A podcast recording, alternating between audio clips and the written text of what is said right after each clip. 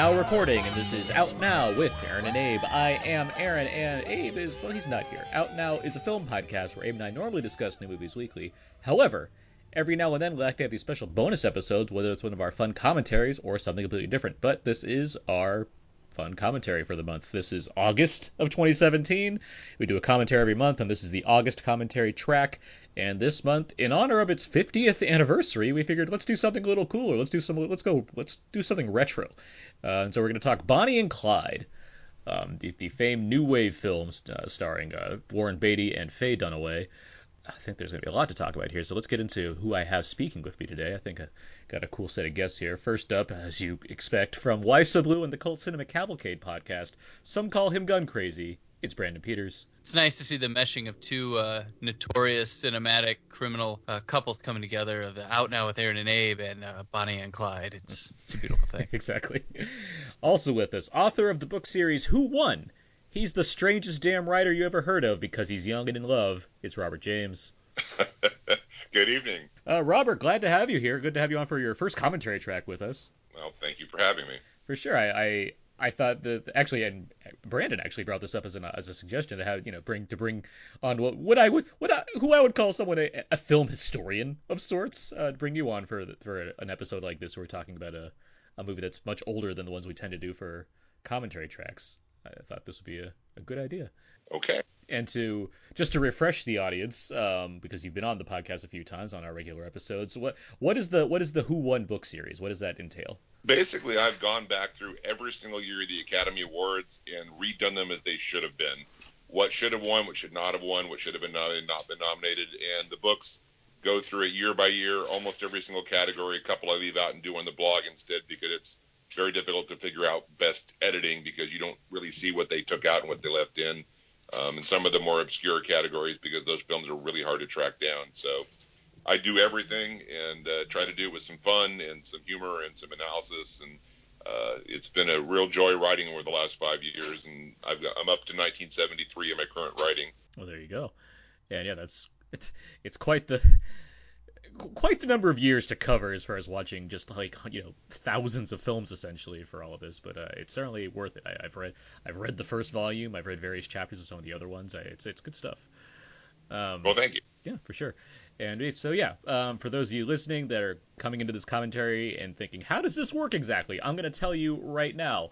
Uh, brandon robert and i all have the film bonnie and clyde synced up at four seconds in so on our various devices, I have a, we have Blu-rays, we're streaming.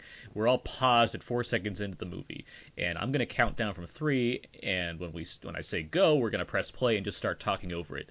If you happen to wa- be watching Bonnie and Clyde and listening to this commentary, good on you. I know it was scre- it was uh, it was screening in uh, select theaters this week because of its 50th anniversary, and I very much encourage that anyone that goes to these screenings and this, if this commentary is up in time, you should take your iPod with you and listen to the commentary while watching the movie in theaters. But if you're just doing it at home or what have you, uh, good on you anyway. Always good to have that. If you're just listening to this um, without watching the movie, you just sit back and enjoy. You don't have to do anything. You just like to sit there and listen to us talk about this thing, and you'll pick it up as we go along. Um, but yeah, that's what we're gonna do. We're gonna talk over the movie. Obviously, we have the movie on mute, so you can hear us and not the movie because that would be illegal. Um, we're gonna go through this. So um, yeah, uh, I think that's all I need to cover here. Um, this is the 1967 Bonnie and Clyde, since Brandon made sure to point that out to me beforehand that there was that miniseries, but that's not. We're not talking about that. We're talking about the classic Bonnie and Clyde. Um, I don't think anyone has that confused. So here we go. Okay, let's get started. Let's get let's stop, stop rambling. All right, three, two, one, go. Okay. So I got the Warner Brothers, the old Warner Brothers Shield logo. Warner Brothers. Uh. I think one of the most interesting things about the movie is this very fast editing. This was unprecedented in American film, and this is Dede Allen, the editor, who naturally by the Academy they ignored her completely, but she is radically remaking how American film is cut together, much more in the frame of the French New Wave. But this opening credits is very fast, boom, boom, boom, boom, boom, boom, boom. That was really unprecedented. Such fast cuts. It's interesting to look at like films like this, or even like The Godfather, and see what they were. They were nominated for a lot of things, but certain things they weren't. Like uh, you, you, like you just mentioned with editing right there, um, and then you look at the number of nominations like the first Godfather got, and it's like, well, why did they leave out this and that? It's it's seeing these kind of changes go along. Um, yeah, with this movie specifically, yeah, you're. I mean, it's a it's a great point. There's a lot of interesting techniques they use, which we'll get into as they uh, as we go through the movie. But for now, we're just seeing lots of pictures, lots of pictures of these people. I mean, le- Well, in legacy some ways- is legacy is more important than being handed the award in a given year. It seems like it at the time, but you know, you change change film history. I mean, you change the way things are done. That's a and people still talk about your film. That's more important than uh, Robert. You could probably name the other nominees from this year, but oh, this is a I great, this is a great year. yeah. it is a great year. It is a great year. and but, I mean, and like- Doctor Dolittle, but it's also a great year. Oh yeah, it's it's that it's that year. I forgot. Yeah. yeah. I think what's really interesting is that this whole film is a mixture of traditional Hollywood uh, techniques and new ones because the whole right now we're watching it the little photograph of Bonnie Parker and little biography of her.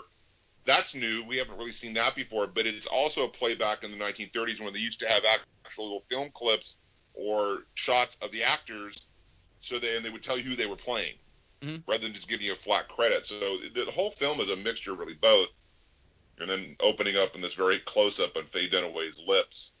A lot of movie serials would do that back at, back in the day. They'd have the character what they were up to in the previous installment, and they go through them and then start it off. I I think it it's it's crazy. This movie was. I mean, you could compare it. to It was if not only were the characters it based off of a complete uh, national phenomenon at the time, but the movie became a national phenomenon too. I mean, it was I essentially to compare it like the Titanic of its day. I mean, it we're Well, far it bombed, past. Huh? it bombed initially, but Warren Beatty basically um, blackmailed it to be re-released again. But I think it's interesting here that you're seeing almost nudity over and over and over again, which is very much traditional, and they're, they're just cutting the camera just where it won't show anything. And Then Mhm. she's beating on the bars of her bread like like beating on the the, pr- the prison bars. There's a, and then she sees Warren Beatty outside, and I- things start to get more I like the introduction Sexual. of I like the introduction of Beatty here, where it's different from what how this actually how they actually met the actual Bonnie and Clyde. But like, Yeah. it, just watching this is like this random guy's just trying to maybe to rob this car, and it gets caught. Like that's it. I mean- That's- to to if- to come up with what exactly to adapt and to consolidate for the screenplays had had to be an incredible challenge because they have like so many interesting little stories and people that they came across in their you know their oh, I would my words are escaping me now but um in their their couple years run of you know robbing and running away there's like different little nicks and nooks and crannies and what they've picked and who they've picked to show. I mean it's a there's different angles you could tell this story from. There are about like just seeing how the film actually does it. It's just like the most inconsequential way possible to bring these two this you know epic love story together, essentially. Uh, yeah, it's. I mean, for as big as this movie gets, as like crazy and frantic, it starts out just lollygagging. Yeah. You know. Yeah, it's a it's a I would it's a disagree girl. with that completely. It's titillating the audience. It's showing her almost naked time and time again. It's pushing what was the production code at the time True. and true yeah. the buttons. And then when she runs down the stairs, if it was a little better lit, you'd be seeing a whole lot of things you've never seen in an American film before. It's really pushing the edge of the boundaries in terms of what was acceptable and what wasn't. There's no lollygagging going on. Right. Well, I mean, in right, I terms mean- of in terms of yeah, in terms it, it's subtextually and in terms of what at the time what it's doing, sure. But if you like lay, if you like write down the circumstances for what's happening, it's like girl's just kind of laying about in her room, sees random dude outside, and goes down to meet him. Like I mean, that's that's more what I'm referring to. I get the in terms of like the style of the film. I completely agree with you, Robert. I know what you're saying. No, you're you're absolutely right, Robert. You have to look at it in the lens of when it came out, and like, none of this was being done. But yeah, I was just in terms of like looking at it now, or um, just like the what's going on at, at at the core level, rather than how it's being told. I'm just watching the two of them looking at her because what what always amazes me about Faye Dunaway is that she's always so incredibly bored throughout much of this movie. The, the what the problem she has is that she's sexually frustrated, as is Warren Beatty, who has some serious sexual issues. But she's she's as much bored by what's happening as anything else. She's just looking for something to stop the boredom more than anything else. Mm-hmm. Well, Bonnie in real life, you know, she kind of that way, where she was a waitress, uh, w- living with her mom after her husband, who she was married, she never got a divorce from. Uh, officially, he was in jail at this time because he was, you know, similar to Clyde. Mhm. And she, I ma- also think it's interesting if you watch carefully how much of the whole potency issue coming from Warren Beatty is the fact that he's got a limp means one of his legs isn't working, and then we find out later another one of his legs isn't working, uh, and then the, the soda pop being held up like that, and then it's a fellatio scene. Both of them are, are more or less having hard phallic objects in their mouths, and it's all the tilted up things you constantly see with Warren Beatty, the the, the soda pop and his, his leg, and the gun later, and uh, the um, the matchstick in his mouth is, is is tilted up like it is right there. It, there's all this subtext going on. It's just not common for an American film prior to this to really have a lot of that. Which is I mean- which is interesting because uh, what was it Arthur Penn that like nixed the kind of the, the bisexual angle on the Clyde character? No, no, that was Warren Beatty. it was Warren He Beatty. refused to do it, and so they shifted it from from bisexuality to uh, Impotent, impotence. yeah. well, because you can see her playing. Look at him. Look at her. The, the the match going up, and then her staring at his gun, his hard phallic gun. Uh, there's and she's touching it now as if it's his penis. Well, because yeah, they have. The, there's the inference that they were um, both sleeping with uh, uh, what's his name, WD. Michael J. Pollard. Yeah, that there's the inference in this movie that that, but like Clyde was, uh, when he was in prison, like leading up to his release, where he meets Bonnie, he was in real life, he was like repeatedly raped by a guy who he ended up killing, but it was uh, another inmate took the the blame for the killing, but uh, and his whole his whole mission behind you know these robberies and doing this was to eventually have the money in arsenal to make a joke of the prison he was in and release as many inmates as he could. That was their whole goal of all this, but they got caught up in just everything, and they were they were compared to some of the other big names, they were petty crooks. Well, there wasn't any money in the banks in the Depression. Yeah, I mean they they were like their their scores were basically you know ammo, guns, and like you know a couple bucks. That Here's the- was here's and the- they they here's the would first live cue. off that. The first cue of the music just came in with the just the the rapid banjo playing, which is it, it it it's just really fun. it's really enjoyed. And this Well, look how turned on Faye Dunaway is by the violence. Mm-hmm. yeah, suddenly oh, she's Oh, yeah. Completely want out everything to do with her. If it's I remember it, watch how they speed up the film when he pushes her away, which is another 30s technique for fight scenes and such. Mhm. Yeah, right there, they sped the film up. Yeah. And there he is limping again.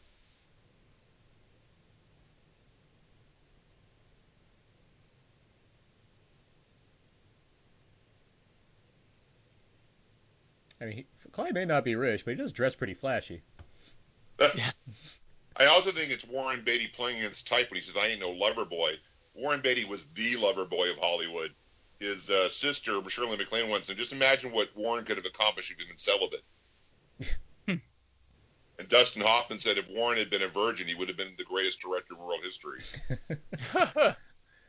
There was a point where Shirley MacLaine was attached to play Bonnie before Warren Beatty came on, I believe, too. That would have been creepy. Well, that's why they, you know, didn't. that's why she dropped off the project once he became involved. Well, there's still a tone of incestuousness. Watch the interplay between Gene Hackman playing Warren Beatty's brother. There's a lot of homoerotic stuff going on in those scenes.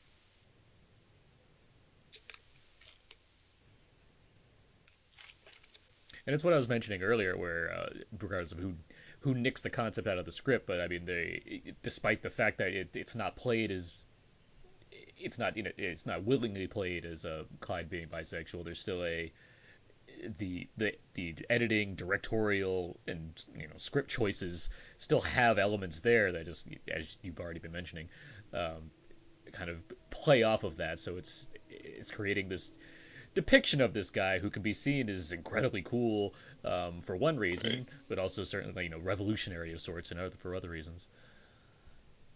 And also, you know, the the Michael J. Pollard character was originally in the script because it was the only way that uh, Clyde could have sex if it if another man was in the room with them.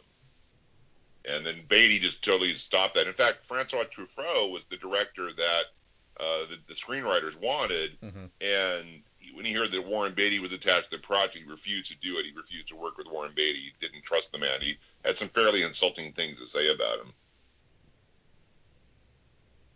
When did Beatty start producing? When did Beatty start producing? This is right around. I think this is the yeah. film. Yeah. I, I, there might have been one before. I know he worked on a film with what Arthur Penn before that. His name escapes me at the moment. But yeah. Um, it's nowhere near as well known, and it, it, failed at the box office. But no, I think this is where he really started pushing it, and where he was producing and, and ultimately, eventually directing down the line. Yeah, because Beatty was already a star at this point when he was playing as, as Clyde. Uh, not a top star, but uh, but he was, he had he had a number of hits under his belt. I mean, yeah, they got the grass. They got bigger, yeah.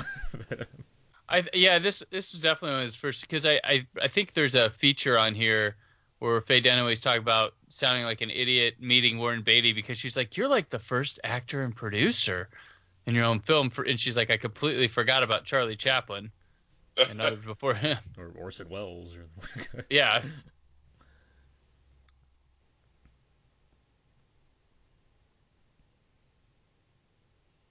It's also interesting the fashion impact this film has, and the way you know you don't mm-hmm. see the beret yet, but basically Faye Dunaway is not wearing a bra, and from her this movie on, young women didn't wear bras for about seven or eight years.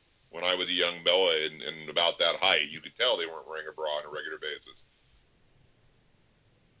But then they discovered gravity worked, and they stopped doing that.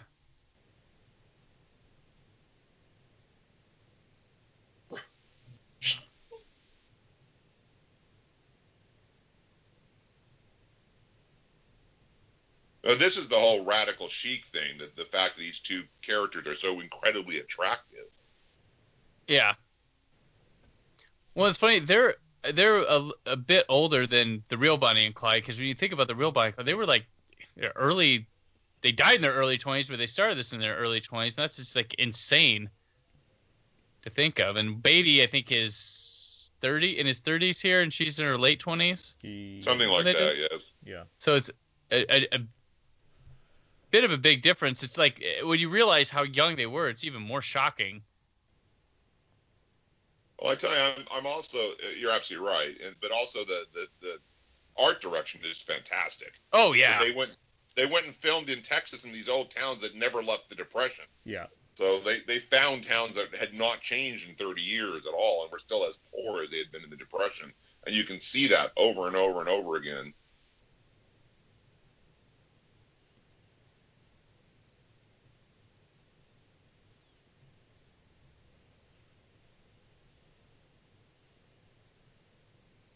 I like the first like 15 minutes of this movie is still like the meet cute between them, right? We're still mm-hmm. we're just still learning various details about them, even though they've already been involved in a heist together. They've they've gone through a routine of uh, possibly sleeping together. Uh, they're already kind of committed to one another. Uh, it's it, it, it's a quick movie. I mean, this you know this movie's only what like an hour and hour fifty. Yeah. Yeah. Oh, it just it moves. It just I mean, goes, this this yeah. has an incredible pace to it. And again, that's, those... DD, that's Dede Allen, the editor, who mm-hmm. Warren Beatty and others said that she cut the film so fast in ways that no other American editor ever had before. And they're they're picked eventually the jump cuts that you get from from uh, uh, Breathless by Jean-Luc Godard and the other French New Wave uh, directors, and, and the quick cutting. This is all completely antithetical to American editing. I mean, it, cha- it does change. It changes everything. I mean, there's a lot that comes from this movie that starts affecting the late '60s and pretty much leads into what the '70s was. Yeah, it's right. Not, it's not surprising you're mentioning DDL. It's not surprising to see. You know, she worked. She worked with Arthur Penn a number number of times, but also Sidney Lumet, who is a director that you know always I always relied on a lot of quick pacing in his films. Like you never what watching. What was it? Because she didn't do. A, she's still alive, by the way. I'm trying to keep thinking. No, no, she yeah, she. Died. I don't know. She died in two, 2010 apparently.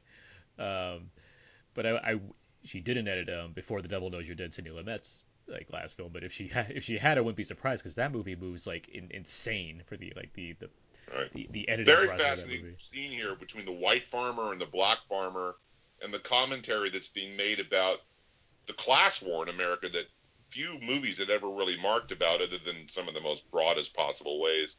But getting to shoot up the property of the bank now, that their farm is no longer their home, they no longer belong at, the idea that they can commit violence against the capitalist institutions that are oppressing them. There, there is that that layer of commentary going on. That's all Arthur Penn. It wasn't in the original screenplay. The the looking for the posters of FDR in town and such too. Penn really is the one that moved into a movie about a class warfare and about uh, a, the, the racial issues here, in which the black, the poor white farmer and the poor black farmer both get to commit this act of violence against those who had really taken away things from them that really mattered.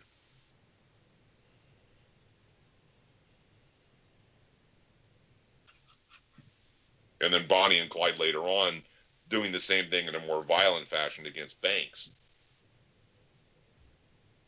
How were their character depictions in the earlier screenplays? Were they any Um, darker darker than they were here, or More twisted.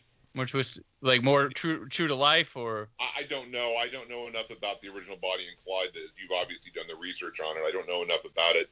And I've only read pieces of the original screenplay and accounts of it. I haven't actually read the original screenplay. Okay. uh, you were referring to it a couple times, so I was just curious. Just I because I haven't read the original screenplay or anything, but I just I just know in you know like in real life I had to yeah I had to do this film a couple couple different college courses and you know did the you know done background research on who they were in real life and stuff. And they were you know it, it it's odd the America at this at, at the time the movie takes place was obsessed with these criminals like and Bonnie and Clyde were uh, of the biggest. And I think it's because of the romantic angle but people were obsessed with like ruthless killers That's probably how the press paints them too, And- and, I mean how, they're how they're reading these Well, stories, especially well, in, you know, it, it, it's a distraction from reality as well. I mean, just hearing. it, took to get it took to finally some needless killings before the public turned on them and wanted them killed and caught but Mhm. they all i mean there's her funeral had 20,000 people at it and and there's people traveling from all over the country back in a day where you know some people probably didn't even hear about it till after it was over and Right. and you have to remember there's there's a long hostility towards banks going back to Right. Andrew Jackson and the bank wars and the, the populist hostility towards banks and the, the feeling upon the part of many average Americans even today that banks are villainous creations, institutions that are out to cheat them. That at the drop of a hat will take away what they spent their entire life saving for. And given the fact that people lost their entire life savings overnight with the banks closing down, and so many farmers lost their their farms that their families had had for generations, uh, that's why these people are so popular because there was this immense sense of I wish I could have done that to the bank too. That I had I had taken out my frustrations.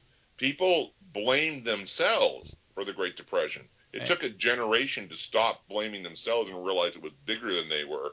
So when people are these, you know, they're strong individuals. They're very American characters. They're taking matters in their own hands, and they're using violence, which is another long American tradition, to assert some kind of control over their lives.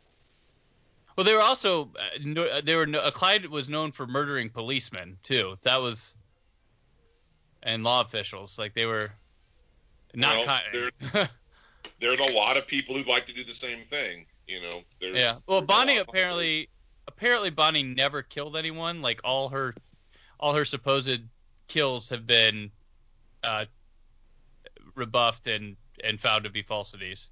Interesting. I So didn't she know that. yeah she never there was one uh there was one that she was accused for and there were a couple others that were rebuffed within few years later few years later but like she uh, she's yeah never she was you know witness and accomplice to things but she had never actually pulled the trigger on someone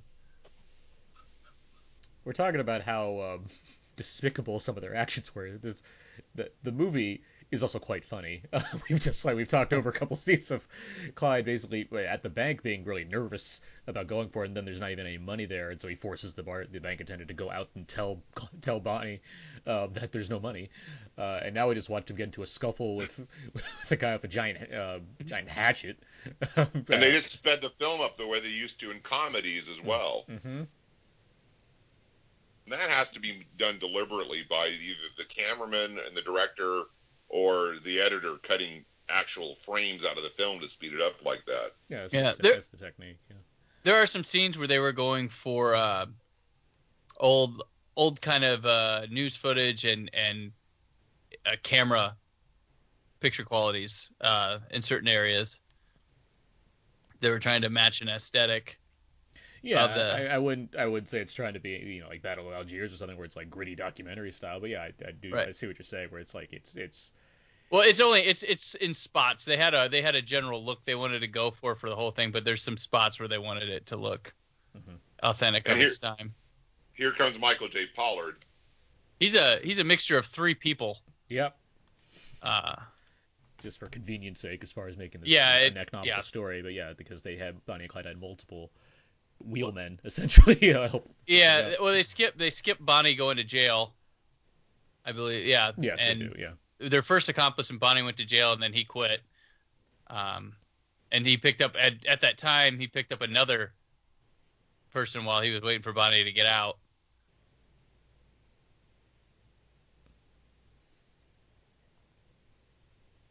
And once again, the way the movie just think the, it's the way this- movie handles this it, actor it's played the essentially next a, forty years. He spent the next forty years playing these little kind of namby-pamby characters, this kind of sweet, you know, harmless people. He's you know, he's like a sheep who wants to be a wolf in this movie, and it just doesn't work. There's just no sense of. He's just like a big puppy dog. Well, yeah. I mean, you got to when you get a uh, Oscar nomination for what you're doing, you get pigeonholed, and you don't have you're not Warren Beatty. Uh, you pick up roles that you know remind people of that thing you did. eh, eh, Uh, including Sleepaway Camp Three.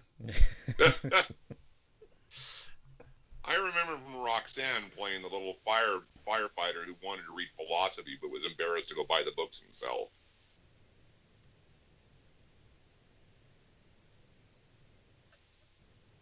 What I was gonna say once again is just like the kind of the initial meeting of Bonnie and Clyde. You you enter uh you enter CW into the picture, and it's just like, hey, we rob banks, isn't that cool? And he's like, I agree with this, and I'm gonna come along with you. Like that's that's you know that's the Right. approach here. Well, I mean, as soon as he comes along right at the right time, because as soon as we've pretty much got the the gist of Bonnie and Clyde, and you're like, oh, is this going to be this over and over again? We meet him, and things start to change. It's at at, at the just perfect time in the story.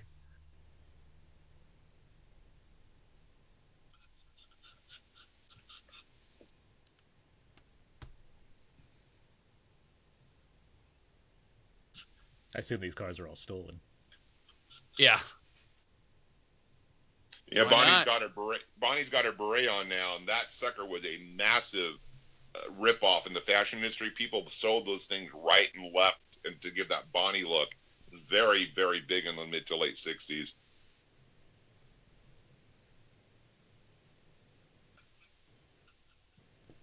Uh, You need you needed Ah, something the to move rumble you, seat. needed something to move you past Jackie O style.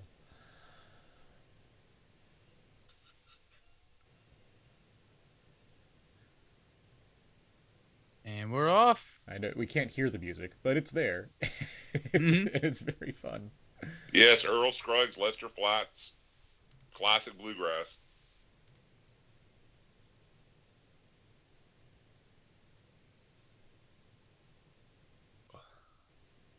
Is it this one?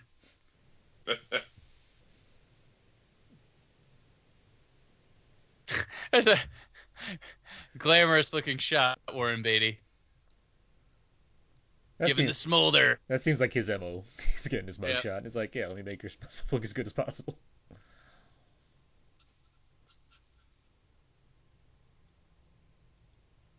The original model inmate or whatever that meme guy is.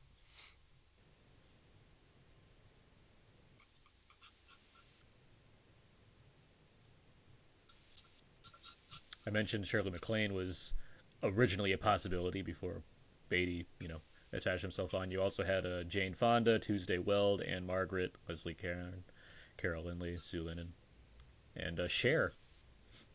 Oh, Yeah, look at the framing of this one. yep. There's the there's the remnants of that from the original screenplay. But you can sense Faye Dunaway's sexual frustration that she really wants to be with him, and then they end up popping his eye open. He was pretending to be asleep, but Michael J. Pollard looking at the both of them. That could have easily led into that kind of a scene of the menage a trois.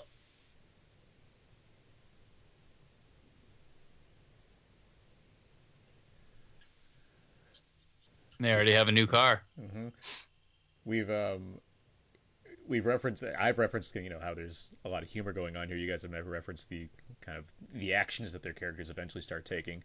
This is a point in the film where the tone has some very quick shifts, which we see throughout it. Uh, where you're gonna get you know you get another robbery, but you also have CW outside who decides to park the car.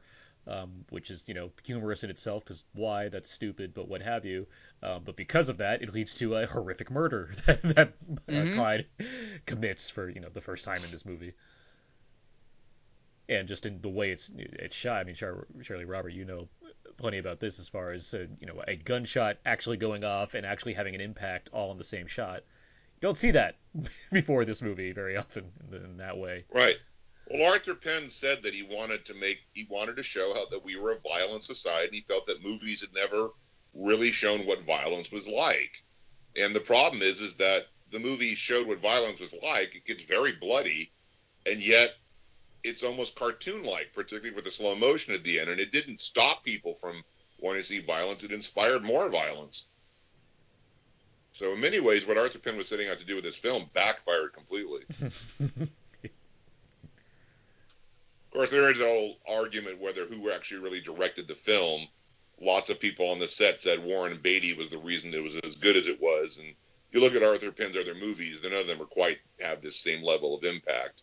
Yeah, there was a uh, uh, that shot. Ooh, Yeah, it's like Yeah. right in the face. Like it's a it's a Yeah. it's a graphic shot even for now. Like it's like well, I think Ar- Arthur Penn wasn't going to do it, or, or sorry, Arthur Penn, the director wasn't going to do it, and then the the DP had set up the shot for that to show it Mhm. because he because he was just kind of like, well, I, I'd like to try it, and there was apparently many arguments with Warren Beatty. Well, because he's a demanding Constantly. he, he's a demanding And- actor and, pro- and he's a producer. He has a say. He knows what he wants, and that's you know Yeah. obviously he went Every- on to And they're directing. Like Everybody was like, they fought a lot, but it was pleasant. But it was They're pleasant. watching uh, Gold Diggers of 1933 and the We're in the Money uh, scene, which is a fairly famous one in musical history. Mhm. But it's interesting that you know they're they're juxtaposing what traditional American film was with what's really happening out there and the consequences, the kind of fantasy world that that uh, the movies were displaying.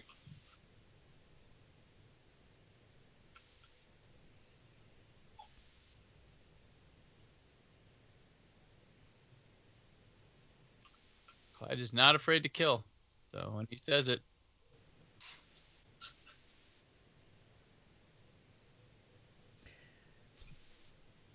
It's also interesting in traditional gangster issues. There's always this interaction in films and and uh, what they're really doing because of the gangster genre. But then, what was it? Pretty Boy Floyd or John Dillinger was shot outside of a movie because he wanted to go see a film. Dillinger, Dillinger, Yeah, yeah, Dillinger. Floyd was shot in like a getaway. and Bonnie wanting to be in the movies. Yeah, she was a big film buff. hmm I find those kind of facts fascinating. it's not surprising when you see like, like someone He like was like into talk into talkies. so someone like Elmore really- Leonard kind of crafting characters around those kind of facts, where it's like, yeah, they're you know, they're criminals, but they also have lives. They also like They're stuff. peop- Yeah. They're people. Yeah, Get Shorty's one of the great films. hmm I just started watching. The, there's the new Epix Get Shorty TV series. Um, it it's good. It's just it's not Elmore Leonard, which is kind of problem problematic for me. It's like, well, I, like what I'm watching. I'm just not liking it as a piece of Elmore Leonard's work. But the film gets Shorty, yes, it's a it's a great screenplay for sure. captures his voice, which I always like seeing in movies.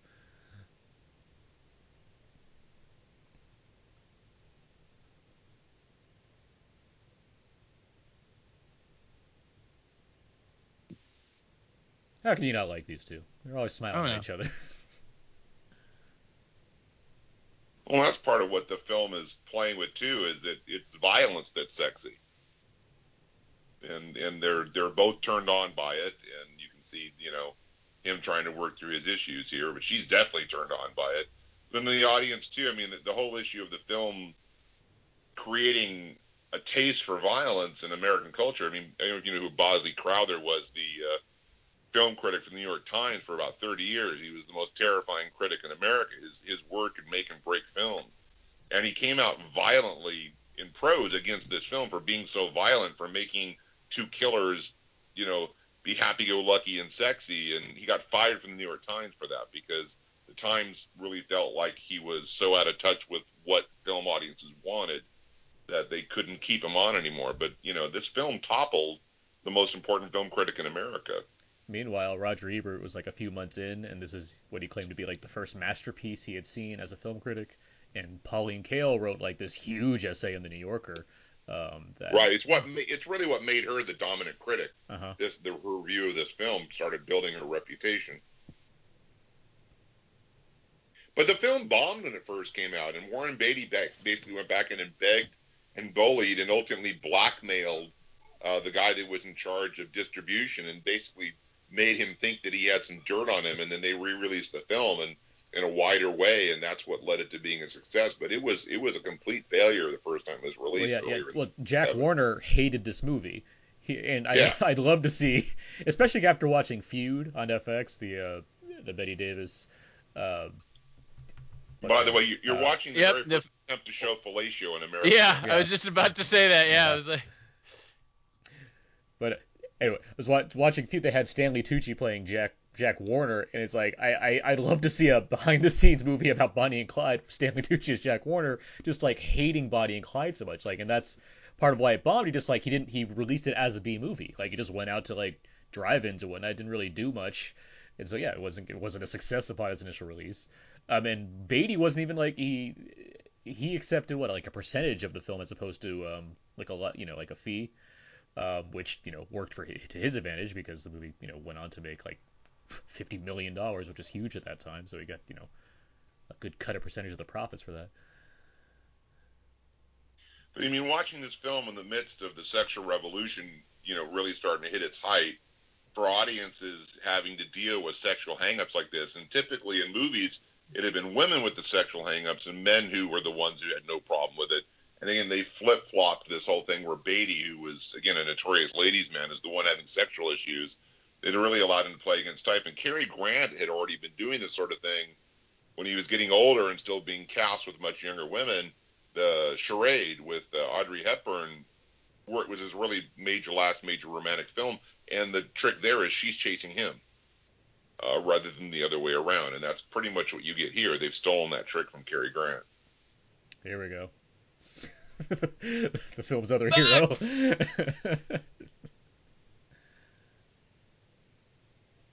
and this is uh, this is Hackman was like, well, if I'll do this, and if this one doesn't work, maybe I should rethink things. hmm Yeah, it's his breakout role. Yeah, this film gave us like, you know, it, really, I mean, Beatty takes off from here. We get Faye Dunaway. We get, uh, you know, Gene Hackman, uh, Gene Wilder. Estelle Parsons. Like- Yeah, his she, film Estelle debut. she Parsons. wins an yeah. Oscar in this. She's yeah. Yeah, like it's crazy launching point. even though like it's a, you know, a contentious time for Hackman, who's like, should I keep acting or not? And he, you know, he works so well in this movie. It does seem like he's kind of just along for the ride. He's like, yeah, I'll have fun here, like, because that's like what he's. Right. Like, he's such a, you know, by compare, I mean, even though CW is like the goofball, he's just like, a, yeah, my, my brother's here. I'm gonna rob banks. Why not? Let's do this. Well, I mean, if this was made more modern, Buck would be a much darker oh yeah, character. He'd, he'd be his, the his arrival, his arrival would be like this discomforting thing that happens. Yeah, Even though in real life he was coming to convince uh, Clyde to go straight. He had just got out of jail, and he it came with the intention of trying to get him to like go straight, and then winds up back on the trail with his brother. Yeah, they take like all the morality of every character in real life and just put it all into Estelle Parsons, which just by default makes her annoying. Mm-hmm.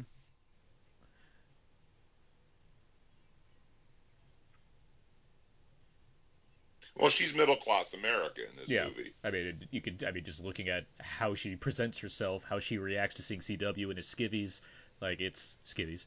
Um, it's it's just like you you get a, a very quick understanding of who this person is versus who these other people are.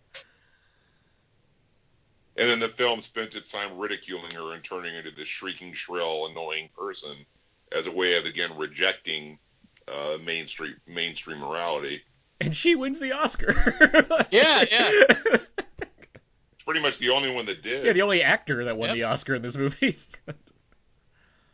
Yeah, Well, well, the it's like ha- oh, go ahead. Go ahead.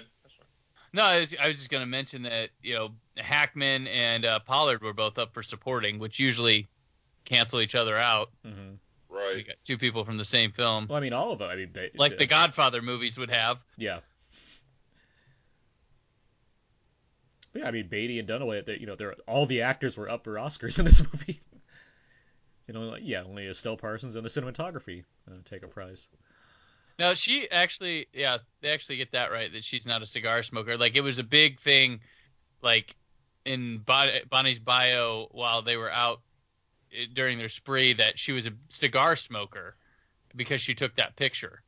Because they they would when they get uh, that ratted out of that apartment in that shootout, they left the, all the film from this sh- uh, the photos they were shooting here, and uh, the police found the one with her with a cigar, and they put it through all the papers, so everybody thought she was this gun-toting, cigar-chewing badass. And she once told somebody that they took hostage and let go that please tell the press I don't smoke cigars. Well, the the screenwriters are uh, David Newman and Robert Benton, and they had become famous for writing an article in Esquire in July 1964 called "The New Sentimentality," and essentially it was pointing out what was cool and what wasn't cool, and the Beatles were cool, but so much else wasn't, and their their initiative in writing the screenplay was to try to create a whole range of what was cool and to ridicule and put down. So it's basically that that article is what they're translating into this film screenplay more than anything else. What are the kids into? We'll make that. Mhm. Hats. Yeah. Yeah. But violence and, and sex and uh, you know breaking the rules and uncon- unconventionality and Fighting the man. Yep. And all the authority, all the authority figures in the film are ridiculed. They're they're ridiculous looking characters. They're the ones who lie and and and cheat and break you know break promises and and do all the things that you can't trust somebody. And we we barely get their perspective, their true perspective on anything either. No. The one, I mean, the whole film is oh, go ahead. the whole film is just flipping the bird at a middle class America.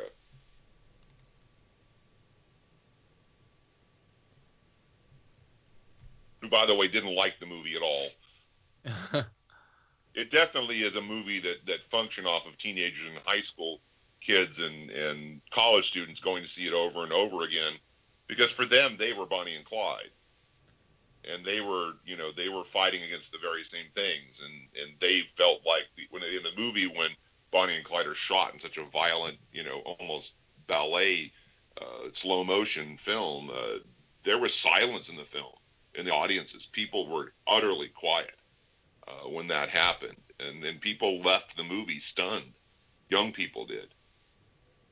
Brandon, you mentioned Titanic earlier, and it's interesting to see the number of comparisons you really can't make, despite the obvious different kind of subtextual qualities of what those films are tr- attempting to do. I mean, you have these, you know, two essentially romantic stories about forbidden love to an extent, um, dealing with uh, class-based societies within a, you know, a structure that's established um, that ends in tragedy. I mean, there's, and they're, you know, both Mhm. huge, huge box office successes, uh, change things in various ways for how films are made. Yeah, no, it, it it's just it's crazy to think of. Like, I mean, it had you know it, it had the success and money and stuff, and then something like I don't know. It's crazy that something that makes as much money as like an Avatar that has no, at least I don't see it in America. This lasting big effect. Yet the movie made a ton, a ton of money. Still the highest grossing global film, but there was no like effect like a Bonnie and Clyde or a uh, Titanic had in being the phenomenon. Not outside Unless you of want to just say not, not outside of film 3D, but yeah.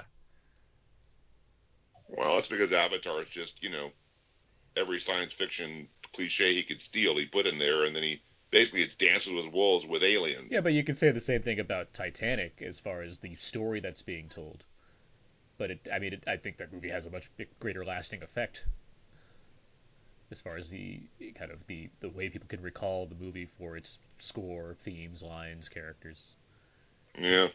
But Here's- you know, going going back to what the audience thought at the time, I found a book called Nixon Land, somebody, some teenager, uh, had written in a letter uh, to the local film critic and said, "Bonnie and Clyde is not a film for adults," and I believe much of its degradation had come from that fact. But degradation, she meant that the people were putting it down. Adults are used to being entertained in theaters, coming out smiling and humming the title songs. The reason it was so silent, so horribly silent in the theater at the end of the film, was because we liked Bonnie Parker and Clyde Barrow. We identified with them, and their deaths made us realize that newspaper headlines are not so far removed from our quiet dorm rooms. So even back then, there was a push to have more real, you know, films portray things a bit more realistically, or Well, that's certainly the direction it's going in from 67 on, and in 68, the Mhm. production code is officially killed off and replaced with the uh, The something close to the rating system we have now. But as 68 and 69 and 70, we get to the early 70s, as the directors are pushing things, and you know, Easy Rider comes along and shows that you can make a film with a lot of violence in it and pot and so forth, and it'll make a ton of money. And so there, there is this whole move to a more realistic portrayal of violence. But then you take a look at what Bonnie and Clyde and the Wild Bunch do. That's not particularly realistic with all the slow motion stuff. That's very highly stylized.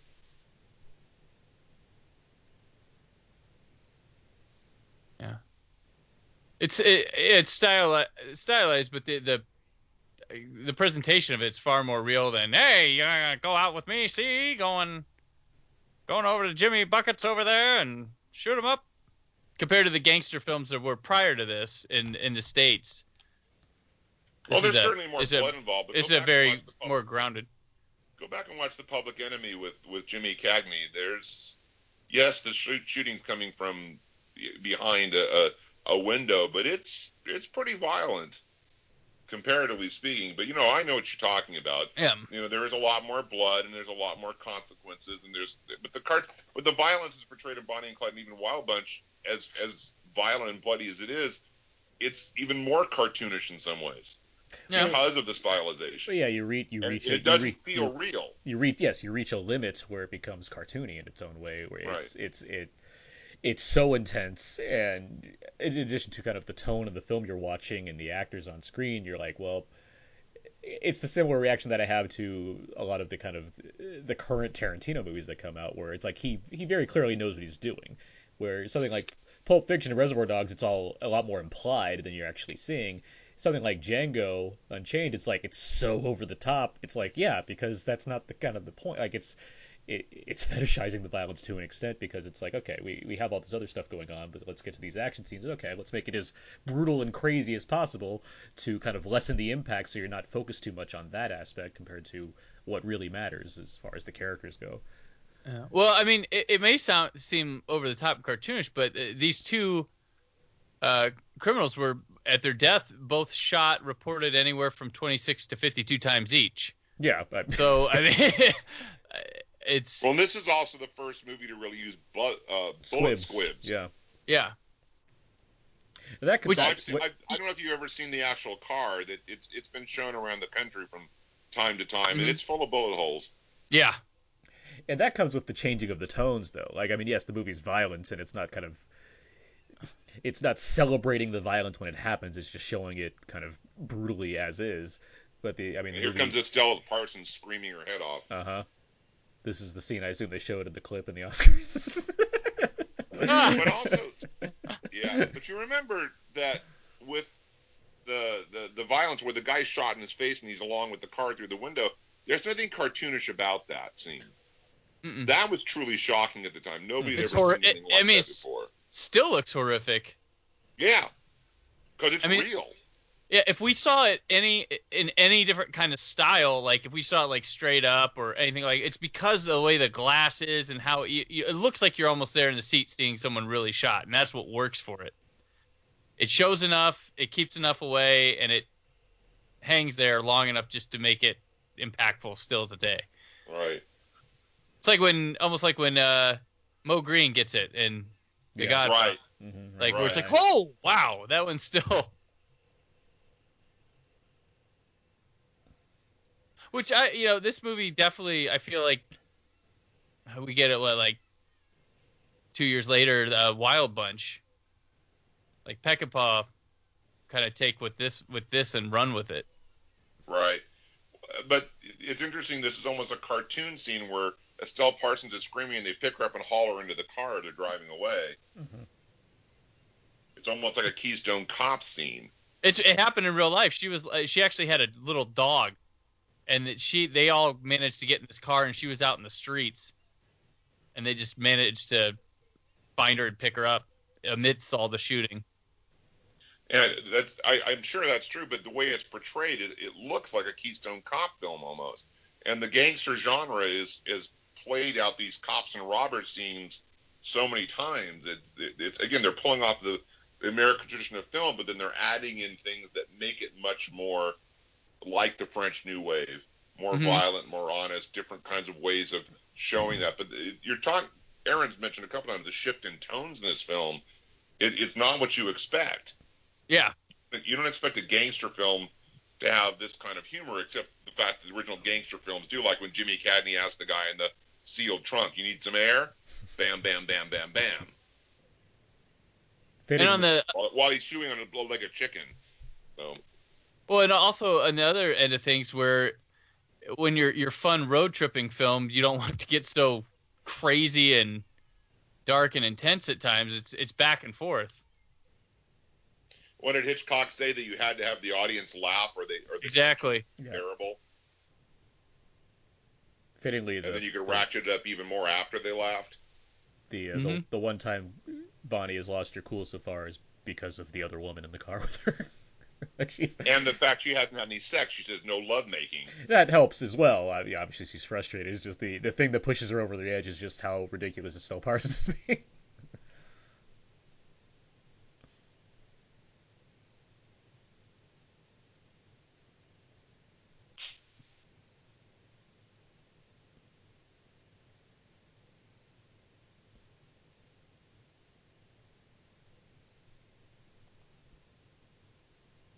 They had a they had a path on their spree that was like uh, along state lines, and the FBI didn't have laws in place at the time where if they crossed the state line, uh, the cops had to stop. There was no jurisdiction, and they played the line from Texas up to Minnesota, and they would just do this loop constantly, and they they'd uh, try to plan it around where people's families would live so they could visit and see their their families. So the gang was a little bigger than what we see here at times. But and cleverer. yeah, but that was what they do. That's how they you know never got caught. It was because they were playing with legal boundaries that weren't in place during the during this time. Well, those those legal boundaries were were not there in the late '60s, early '70s because my brothers used to go drag racing, and they're older than I am, and they would go drag racing, and the point was to get across the city line from Garden Grove, from Santa Ana to Garden Grove, because then the Santa Ana cops couldn't chase him anymore.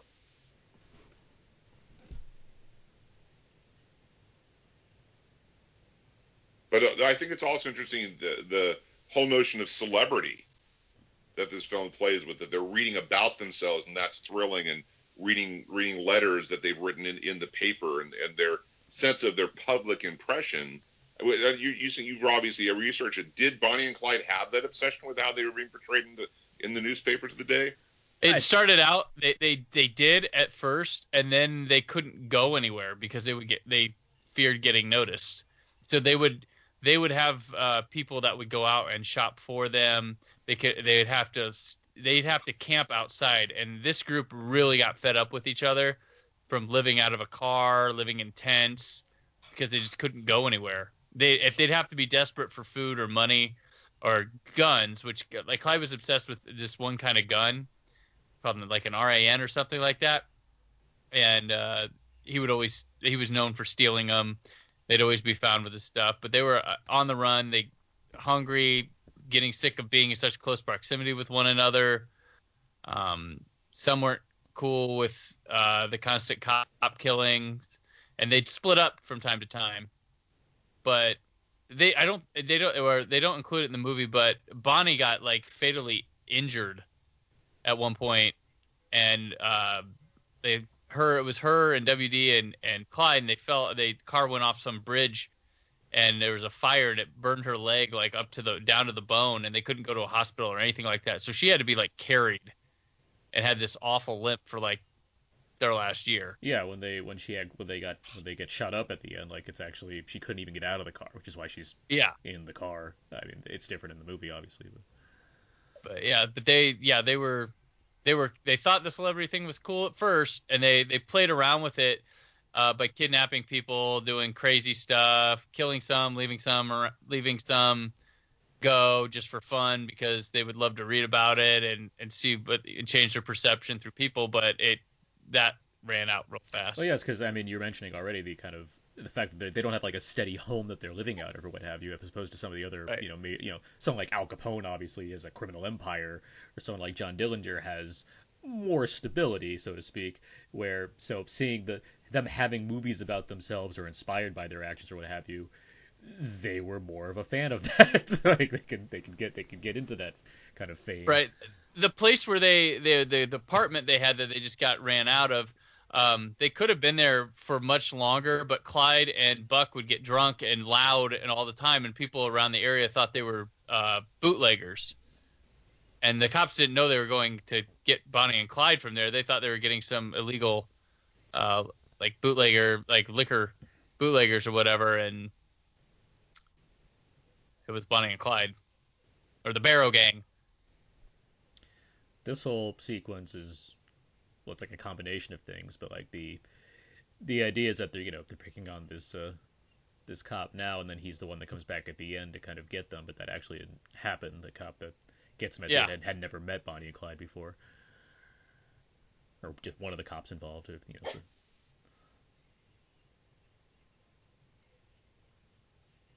because this is like a real person right that this that this cop Mhm. is depicting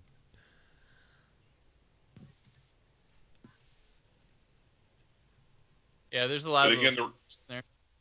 the ridiculing of the authority figures is so central to this film. hmm As is that mustache.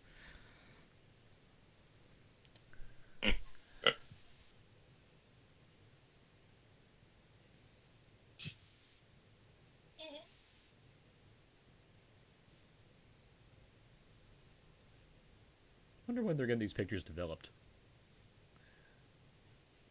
Yeah, this is true. They go to the local Walgreens. You'd have to go to a professional photographer I- or I- start developing it yourself.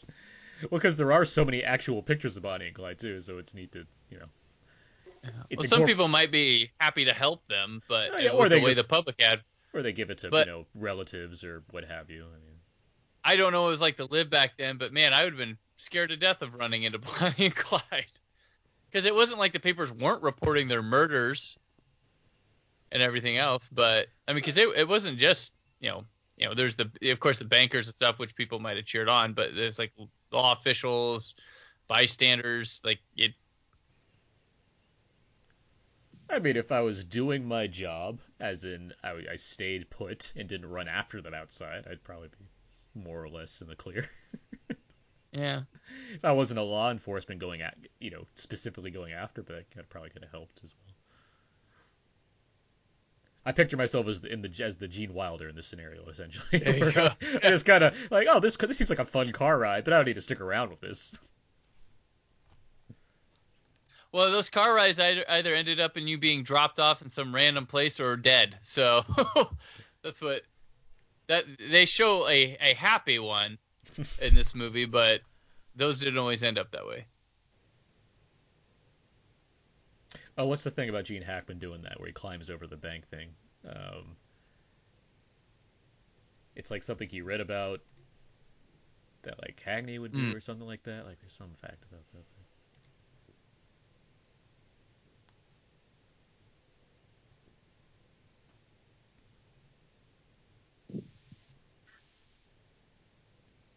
You know, the cool professionalism of, of you know, Clyde here, Yeah, I was about allowing to the guy to keep his own money. Yeah. Their whole approach in this scene is like the, the, the coolest they could be as far as looking at people robbing a bank. Mm-hmm.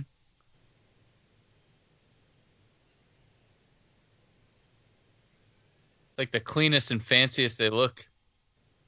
Here it is. Uh, Gene Hackman, he, he did the leap over the cage because that was a stunt that John Dillinger would do. And Don Dill- Dill- Dillinger, he was inspired by seeing that in Zorro movies. That's that's Okay. he, Huh. he likes Zorro movies so much he likes seeing that, so that's why he started doing like little like cool move of jumping over the thing. You know, it's uh, Dillinger and uh, Pretty Boy Floyd or whatever. They they sent uh, flowers and stuff to both their funerals. hmm Bonnie and Clyde's.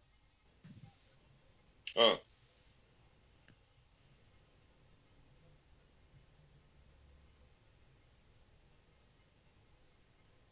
That music's kicked back in again. These getaways.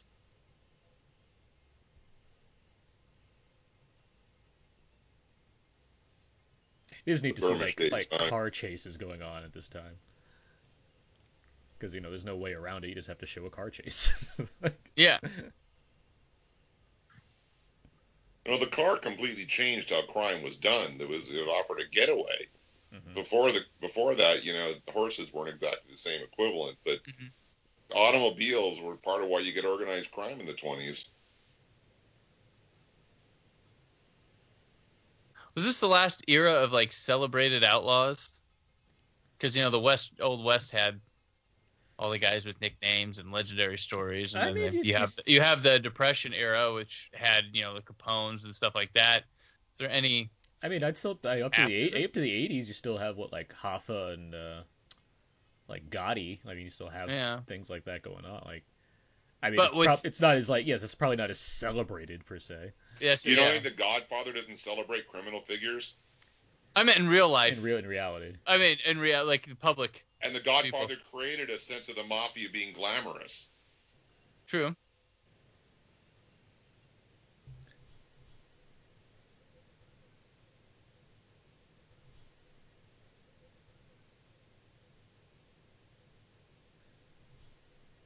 I ain't gonna risk my life in Oklahoma.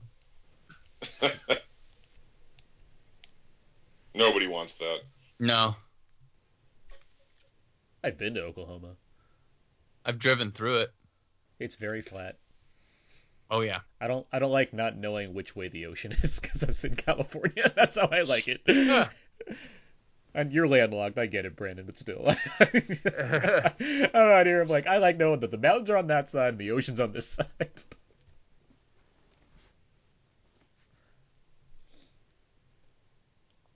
I like to see like buildings or some sort of civilization, Mhm. and I, I, I, didn't- I did not see that in my drive through Oklahoma. You think they had tailors? On set, I don't know. like in life, like in the logic of this movie, because they have a lot of nice clothes. I think you underestimate how often men had to wear suits. It's not about Even what. poor men. You, you didn't go out in public without wearing a suit and hat. Fair enough. You just didn't. That That's fine, but it's like they are well tailored suits. Well, they Like are movie stars. I get that, and this is a movie that's glamorizing them. It's just it's it. I do find it a little interesting. and no, you're exactly right. I- I'm not thinking about the fact that yes, men did just wear suits all the time uh, in that day. Yes, I'm sure Warren Beatty had a you know had everything tailored properly for him. I don't know that Clyde. I, my memories of the picture that Clyde Barrow and, and Bonnie Clyde, were- Clyde and Bonnie and Clyde were not that well dressed. I mean, how good can you be on the run like that? Yeah.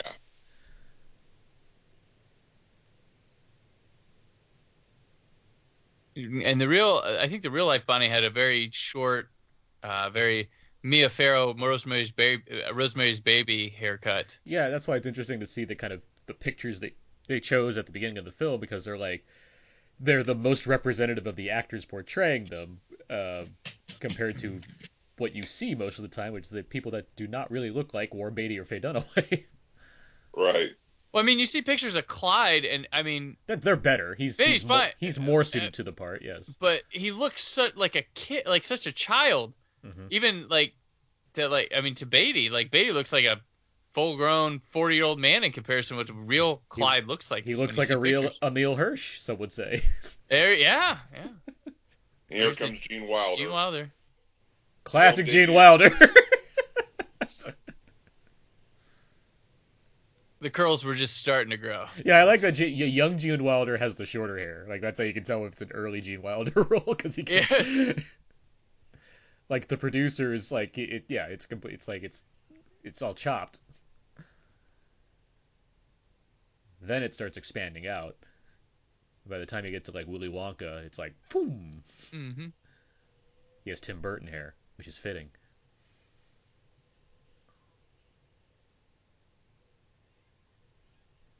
You know, I'm trying to remember how much the screenwriters actually took from Bonnie and Clyde's story, and I suspect most of it was they just simply let the story be the story and didn't worry for more than a flavor of actual Bonnie and Clyde.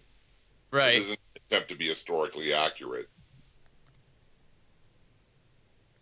Nor does it have to, given the kind of intentions of the film, where it's being made in the model of a gangster film while still embracing so many different ambitious ideas of what we could really do with filmmaking at this point. You take the interesting stuff that you want to use, you put it together, you see if you can connect tissue, you make the tissue that can connect, you dump stuff that doesn't work, you Yeah. Well, Art, Arthur Penn's the one that pushed it back towards more of a realistic depiction Mhm. of the 30s.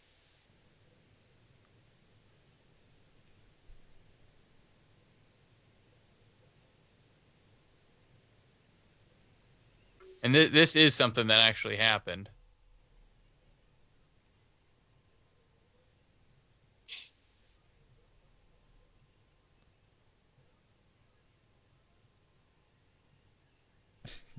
Just like Gene Wilder.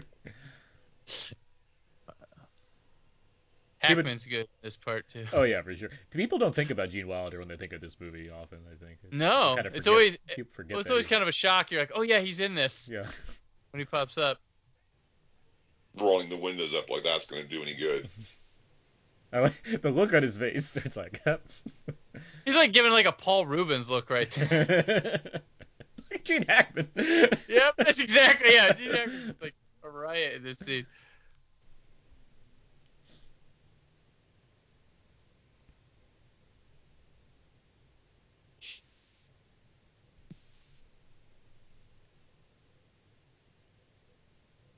Now, this would be the start of what would lead us to Welcome to Mooseport.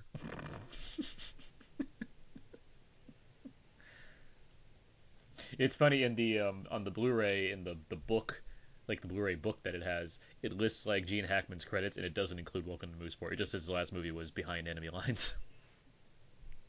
Not The a, other, not a huge not a huge step up either, but still.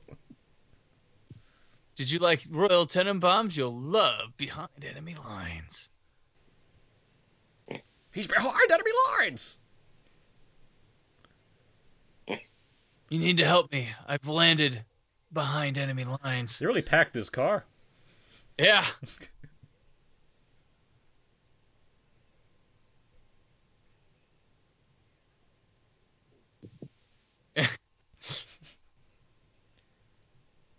Blanche is into it now. She's like, yeah, all right.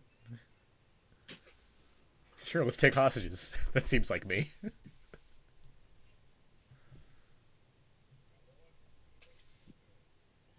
Oh, oh, gangster humor. Oh, so comforting. Now this part, like where she, uh, he tells her he's an undertaker, and she's like, "We're done," and then drops him off. That's not ha- uh, how it happened. Like apparently, Bonnie like thought it was hilarious and told the guy that you know you're gonna be the one who uh, does the autopsy on my body when I die, and he was actually called in to identify their bodies. The real the Undertaker. Hmm. Interesting. So it came full circle. But she was actually amused by the fact that he was an Undertaker. You know, that's something I would want in this film. Like that would be Yeah. such a touch. I thought, you know, when I watched the movie, I thought, oh, that must be how it really went, or something like that. And it was complete opposite. Which I'm like, the other way sounds much, much more interesting, fun.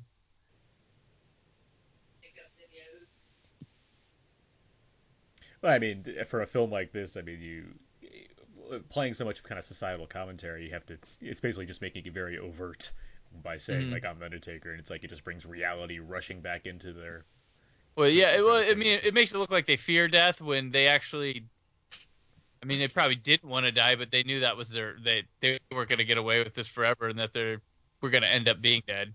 Yeah, I mean, for the sake of like a cinematic story, you have to make sure to kind of keep these True. characters in check. So I could see why it's. Well, if, yeah, you have to make them fear death, so we fear their death. Even as as despicable as they are, we're along this journey with them. I mean, I'm sure Emile Hirsch's reaction in the miniseries is much different. It's more like true true life because they have the time to flesh it out a bit more. I'm sorry to the listeners that uh, we're wasting our time on this and not doing that. That's Yeah. uh, The History Channel miniseries. was that where it aired? I, it's one of those. It's either that Like, or, like okay, or it's not AMC. it's, it's the same people who did that uh, Houdini one with Brody.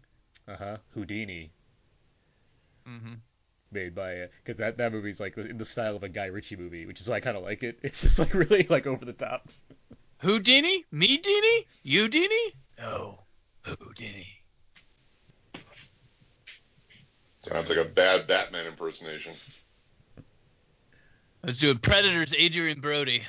The girlfriend um, of Gene Wilder in this film, uh, she's played by Evan, Evan Evans Evans. Uh, that's the wife of John Frankenheimer. Oh, okay.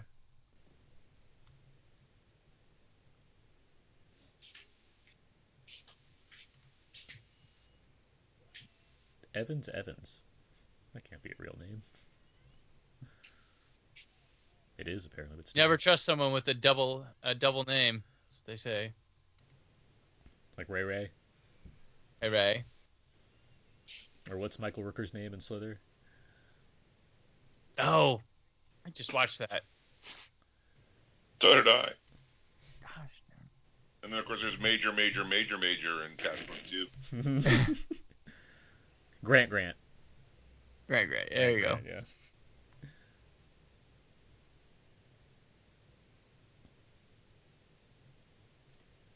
I mentioned uh, Warner and how he hated this movie. He never changed his mind, even after it became a success. He always hated this movie.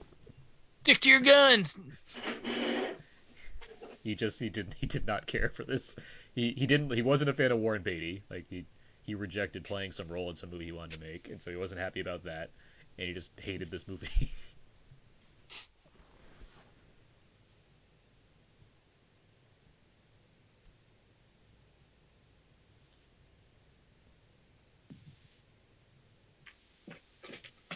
but Warren Beatty had the last laugh. It's interesting shooting all this in a cornfield, middle of middle America. You know, it's it's funny you, you mentioned that, but like, how many potentially great films never even got made because just one dude didn't like it? hmm Lots of them. Lots of them. Yeah, it's crazy how it works. Also, A lot of bad movies got made because one person wanted to see them. Right? Yeah. also, Robert, you mentioned cornfields. Think of how many iconic movies feature cornfields from back in this day.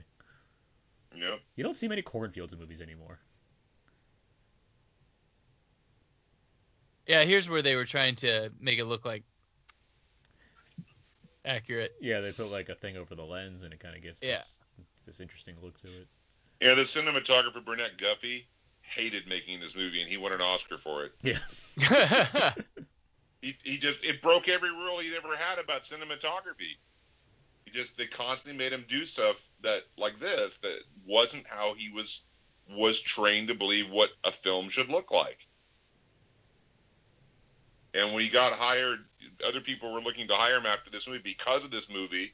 And he would ask them, you know, what what what are you thinking about? They said, well, I want you to do what you did in Bonnie and Clyde. He just turned the films down. I mean, this was a film breaking many kind of molds. I mean, we're still early in getting away from that ma- uh, machina- uh, kind of like studio machine process.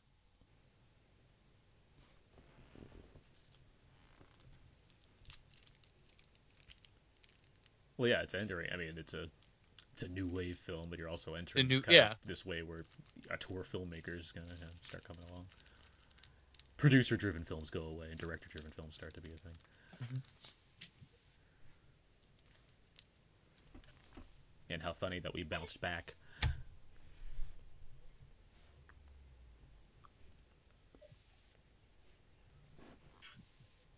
Well, I mean, there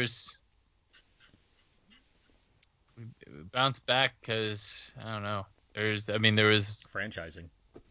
franchising. I mean, it started kind of getting away, com- like totally in the like the '80s after uh, Heaven's Gate was the first big warning. Like maybe we shouldn't be putting all our faith in Directors.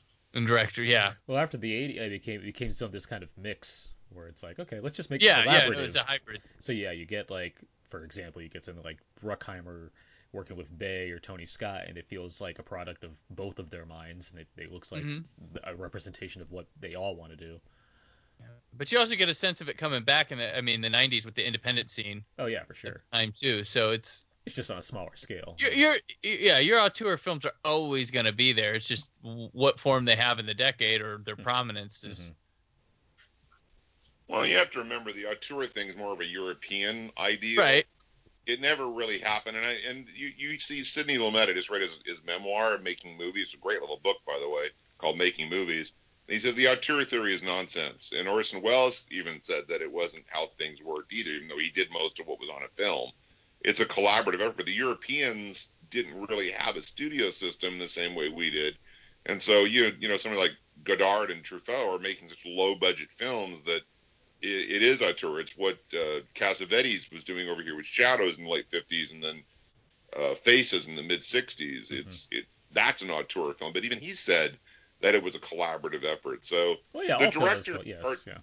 the, the Yeah. directors under the studio system that made an impact that we remember used to do something called cutting in the camera. They would only film exactly what they wanted up in the final thing because they were not in charge of editing. The Right. studios were in charge of editing, and they didn't even get invited into the process.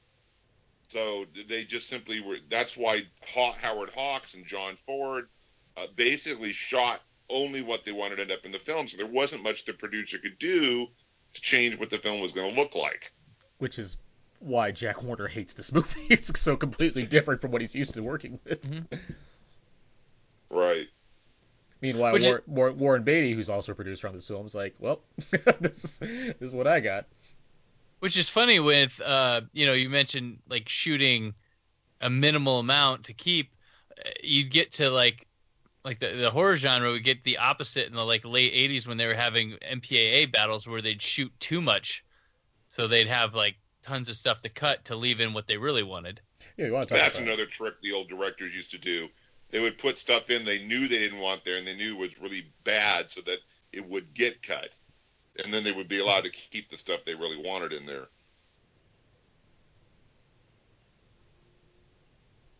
it's a whole different topic, but I mean, talking about auteur theory and its validity or whatnot, you can Mm-hmm. apply that to the horror genre in general and how that's evolved over the years as far as Right. where control lies. I mean, even now you have something like Blumhouse Productions, which, you know, probably, I mean, there's it's still collaborative or whatnot, but you certainly have a.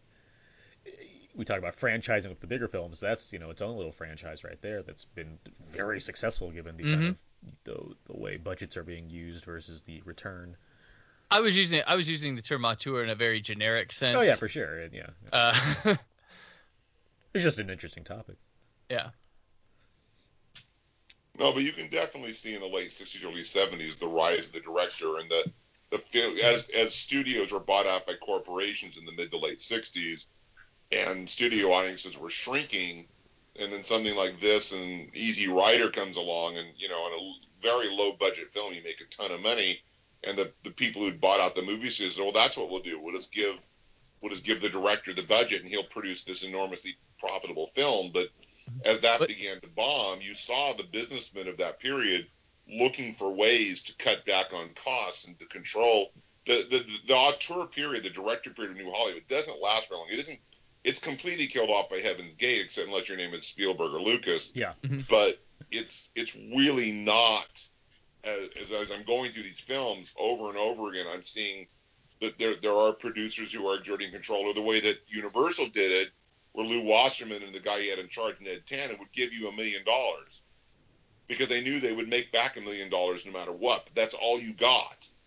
You couldn't spend more than that. You couldn't make a bigger budget movie. So something like Steven Spielberg does Duel for television on an extremely low budget, and that's the Universal model. And he, you know, that's that's why they were willing to take a chance on him because with foreign film sales and basic box office American television rights, they were going to make their nut back. They weren't going to lose money. So they put out dozens of films, uh, very low budget films, and, and some of them became big hits, and some of them weren't respected, but they didn't lose money. It's when you start shooting for Jaws and Star Wars money, building on Godfather having made that kind of film, and we forget how big Godfather was. Yeah, the Godfather, first oh, yeah. one. What Godfather's the one where they because there were still problems after you know Bonnie and Clyde. Oh, yeah, Godfather like, saved French, things. Yeah. yeah, French Connection was a, a, challenge for Friedkin to get people to understand to push through, and then that one happens, and it's the Godfather that really lets them kind of relax yeah, on there's the a, whole There's a giant thing. box office slump going on around this time when Bonnie, even the Bonnie and Clyde and like things like The Graduate are like successes. It's still Right. not, it's not the best. It's not the most profitable time for Hollywood. And yeah, The Godfather was just this giant success in a lot of ways. All right. But you also have to remember, 1970s sees Love Story, God Help Us All, and Air, Airplane, not Airplane, Airport. Uh-huh. Yeah, it's a good year You know, for big movies. Major stinkers, major stinkers, Mhm. and yet they made a huge amount of money. Yeah. And that was what the producers, Robert Evans, you know, insisted on doing Love Story, and, and everybody turned him down because they thought it was such a stupid script. He had to go to Ryan O'Neal because nobody else would take the part. Yeah, they had to settle. You know, and his girlfriend, basically, Ali MacGraw was Evans' girlfriend. He put her in the movie. Terrible Gave- actress. Gave uh, gave Ryan O'Neal ten years of work that movie.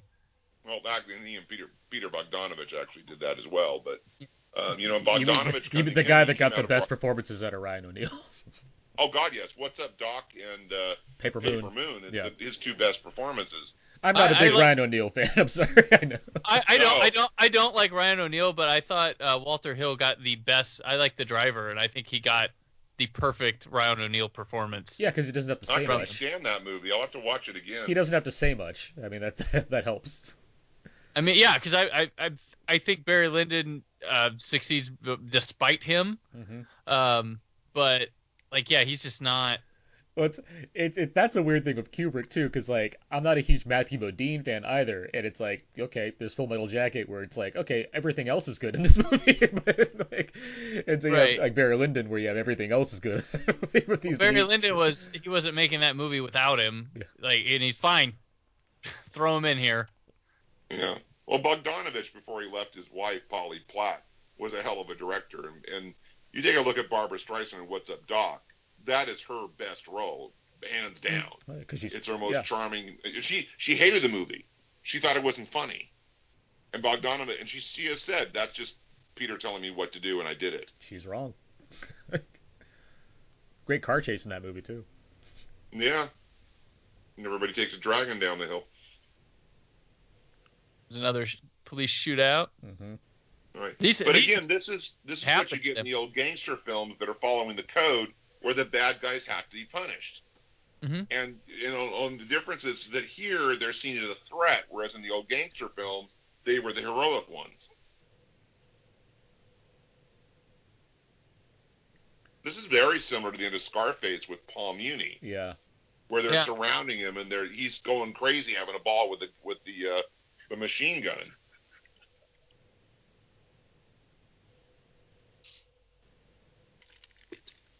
Well, I mean, and as you've noted, I've mentioned the changing of tones a lot of times. This is, you know, where we're kind of past the romanticism of Bonnie and Clyde at this point. It's more of like the inevitable spiral downwards, and we're about to we're going to lose Gene Hackman pretty soon here. We have at this point. Is he? Not yet. Not yet. He's, He's- get- he's about to get killed. It- Uh, In real life, he he got shot in the forehead and like lived for like another like week or two. Jeez. Like they they ended up having to like they took him with them. They said he was talking, coherent, eating stuff like that, and then uh, they he got shot in another shootout, and they just left him, and then he was in a hospital for like a week and and died there. Ugh. But yeah, he was. Uh, sh- they said it was like a gaping shot in the forehead, but he was still Well, yeah, must have just I took, mean, taken out skull like, oh or yeah, that- something. the, but- the head's funny like that as far as like the way you can yeah, take damage. Yeah, there he goes, yeah. going. There it is. Now he's dead. Yeah. Um, and like we're losing a character we you know ostensibly like, but the movie, I mean, it's less about like look how cool these heists are, and now it's just like these people are on the run and they're often shooting cops and finding a way to. I mean, you mentioned this, Robert. I mean, you're finding a finding a way to. Or if if the movie's trying to find a way to tell you how violence is not great, I mean, this is the best example of it right here right. despite the kind of results anyway. Crime doesn't pay. And in that sense, it's a very traditional film. hmm They- They do get it in the end, and it's not a pretty ending, other than the, the slow motion kind of imposed beauty of. I mean, there is a kind of beauty to those blood squibs and, and Beatty slowly falling to the ground, and Oh, it's great. There's a great kind of cinematic poetry going on there in that scene. How it's shot, how it's cut together, the the, the way it's constructed. It's a it's a great scene. It's just it's incredibly depressing and tragic.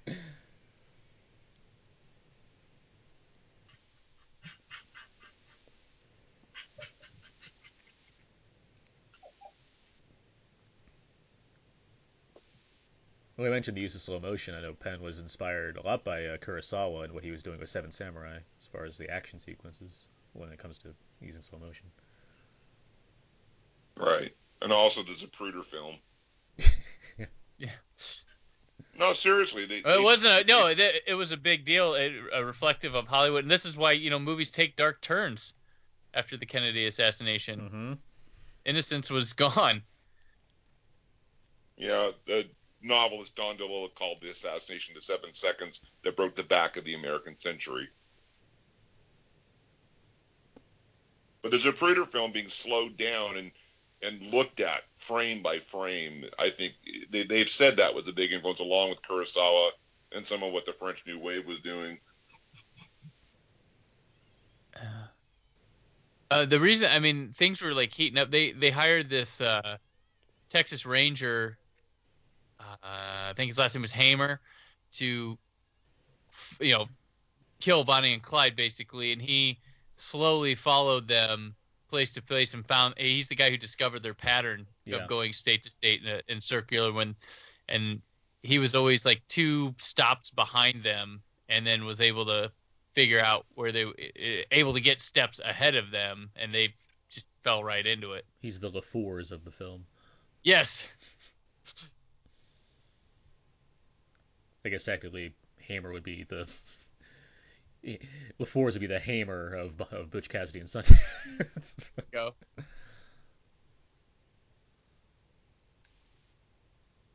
but there was a there was a lot of uh, people who wouldn't take the job because they um, felt morally wrong killing a woman so they would they could get on full task but hamer was the guy who said i'll shoot her Texas Ranger. Hamer texas ranger.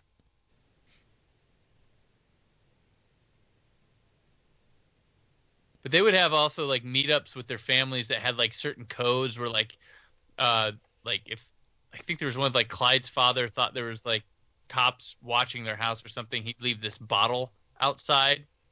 Mm-hmm. and if they saw that they knew not to stop there. And then they would like park in the woods and have like a light flashing signal to they would communicate from distances and have cool little codes and things. Yeah, what you see reflected in films as well. You see something like Heat. Yeah. With uh, Ashley Judd and Val, Val Kilmer and their kind of a code that they exchanged during the end of that film. Yeah.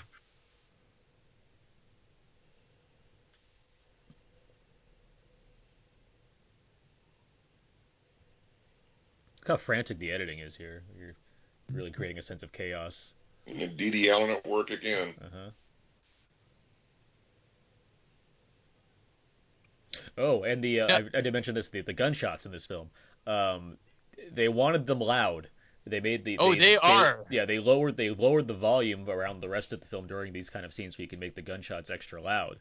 Um, and but the theaters did not understand this, so they felt that they could the projectionist would fix it um, by by making marks uh, on the film and adjusting the sound for those scenes, uh, which really pissed off Warren Beatty when he attended some of these screenings and was told like what what actually happened, which could defy the exact purpose of what they're trying to do with these.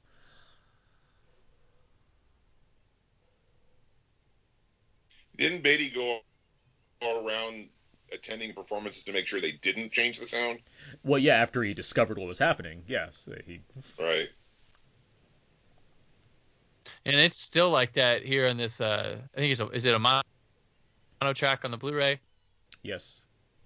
Because this, I mean, it is loud for a.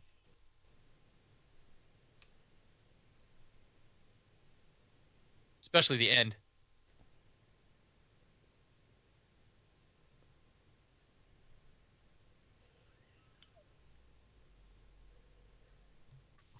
Bonnie got clipped. Yeah, this is bloody and the bullets hurt. They, they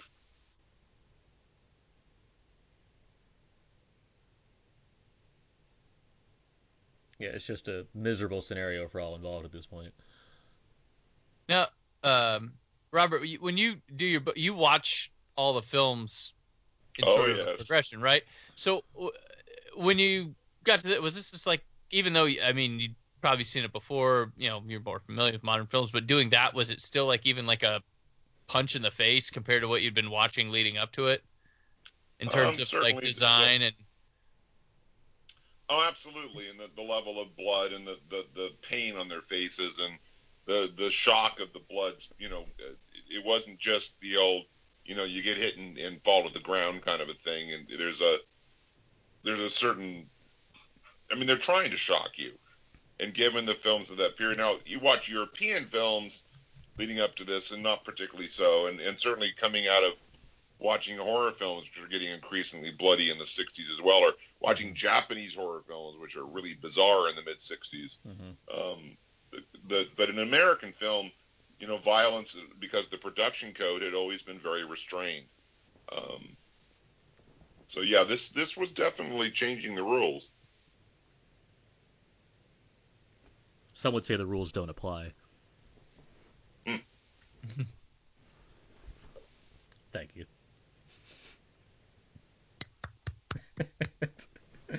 Warren Beatty made a movie recently, guys.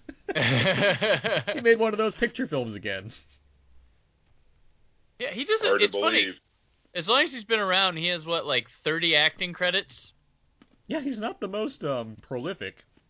For his for his, being a household name, which probably comes a lot from this, but Well, you got to remember, he was spending his time chasing women. Yeah, he was a big celebrity. I mean, in addition to being an Right. actor, he was a celebrity. He and Jack Nicholson just doing their thing in the 70s, 60s, and 70s. Of course, Well, Jack at the same Nicholson, he, he worked a lot more. yeah, Jack. Yeah, but yeah, now Beatty's like a reverse Terrence Malick, where it's like every every 15 years or so he pops his head out now. As opposed to Malick, who's like, I'm making a film every year now.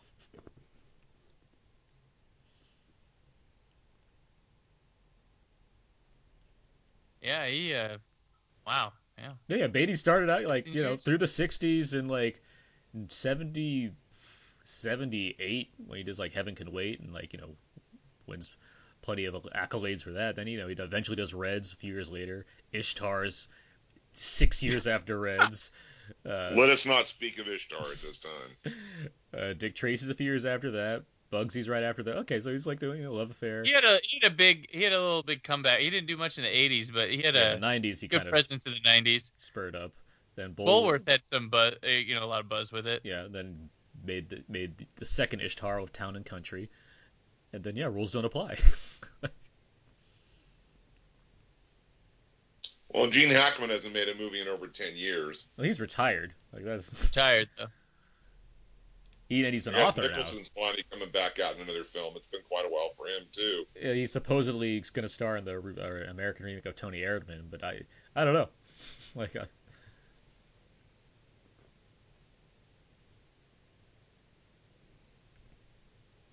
Meanwhile, they may not be quite as old, but oh, I, actually, like Dustin Hoffman's pretty up there at this point. But like Dustin Hoffman, Eighty-two. eighty. Oh yeah, he's older than Warren Beatty. He's pretty consistent. Yeah, there was a period where I felt like you know you hadn't seen Dustin Hoffman in anything for a while, Yeah,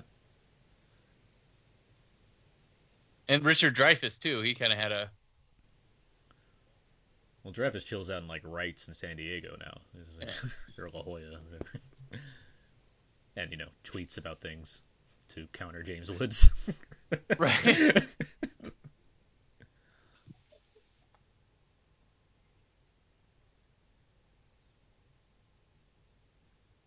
And speaking of Gene Hackman, Dreyfuss did have the Poseidon Adventure remake, so oh yeah. yeah. See, I mean, we started off this movie, everyone's full of life and like really, ch- you know, chipper and having a great time being criminals and getting excited by the violence, as you mentioned. Uh, and now everyone's drained. This is just, it's just like, it's, Bonnie can't even walk. Uh, Clyde's just stuck. Like, they, they, Yeah. this life is not benefiting them at this point. Even on like set too, some got like got ta- like Michael J. Pollard that tattoo he had. He said they were constantly filming this thing. He barely got any sleep because he'd have to wake up and get that tattoo put on him, and he'd fall asleep getting it put on him. hmm He said he was by this point he was just exhausted.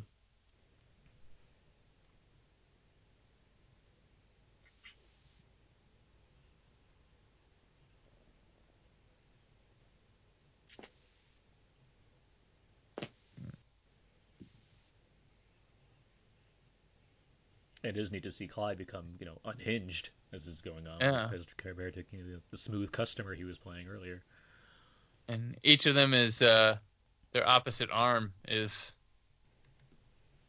Right. so they're like one. Yeah, they can still hold hands.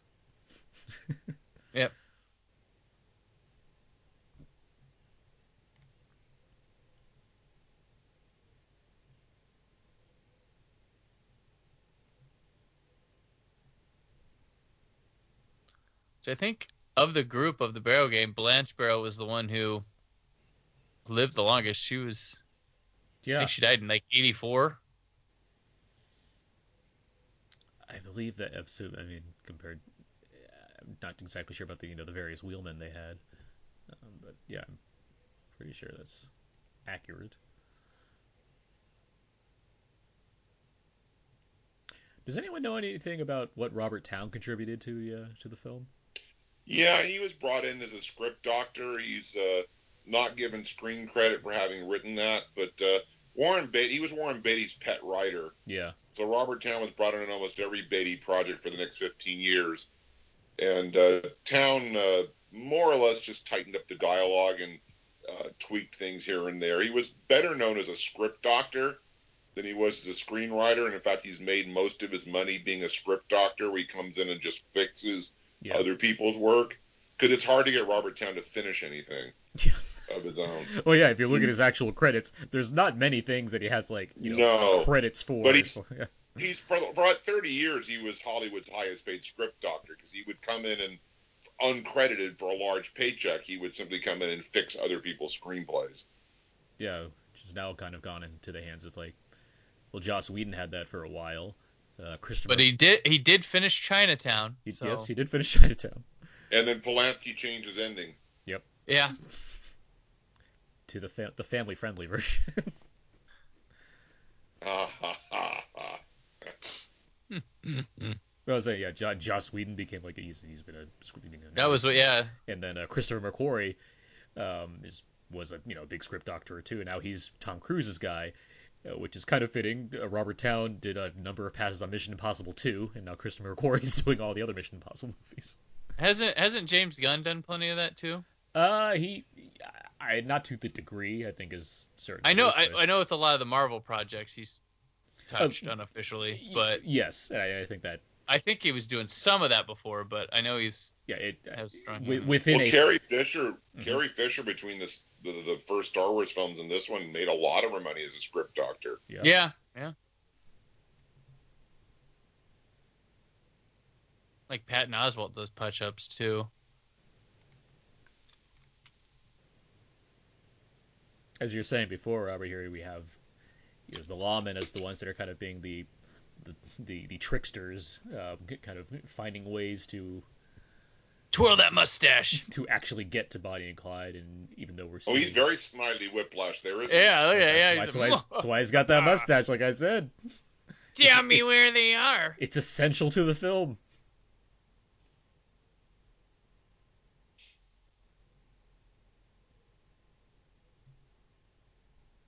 Big ears on that guy too.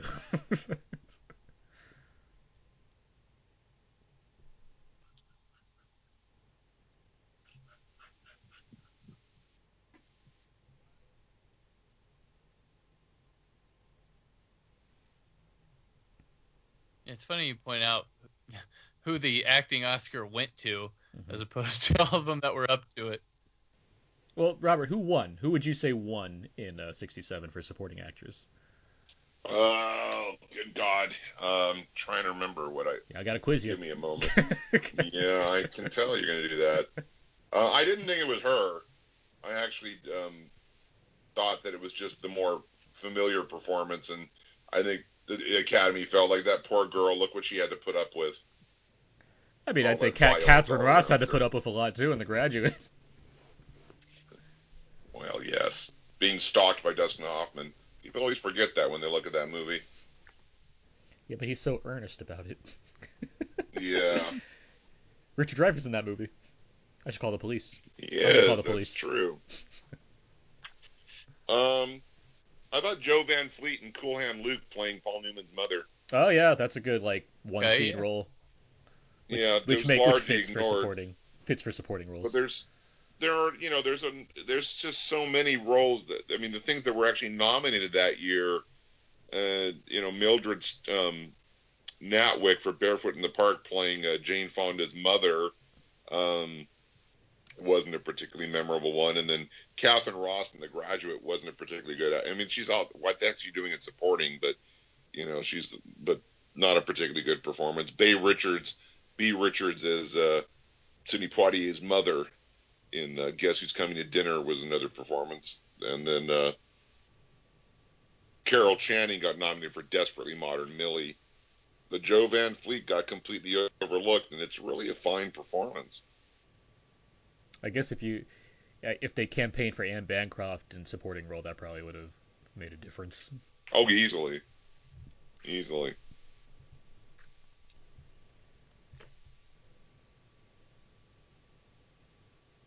No, but you know what did what did Robert Warren Beatty say the next day? We was robbed. And Estelle Parsons came out and said the reason we didn't win anything is that everybody in Hollywood hates Warren Beatty. Well, he yeah, he's a demanding person in addition to being the person he is on the uh, the celeb. Well, he'd also slept with an awful lot of people's That's what I'm saying. Yeah, so. it's, yeah. Yeah.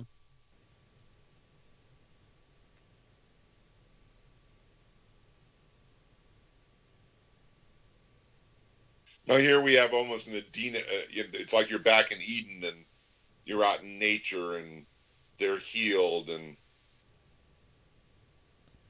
at some point here they're going to have sex and it's finally going to work. His hoo hoo will finally choo choo.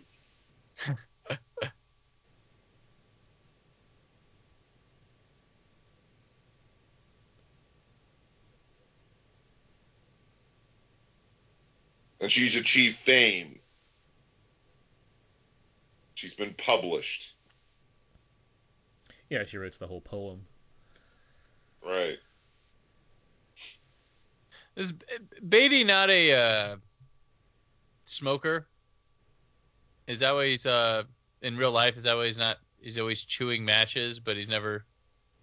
I don't know. Uh, trying to picture Wouldn't Beatty.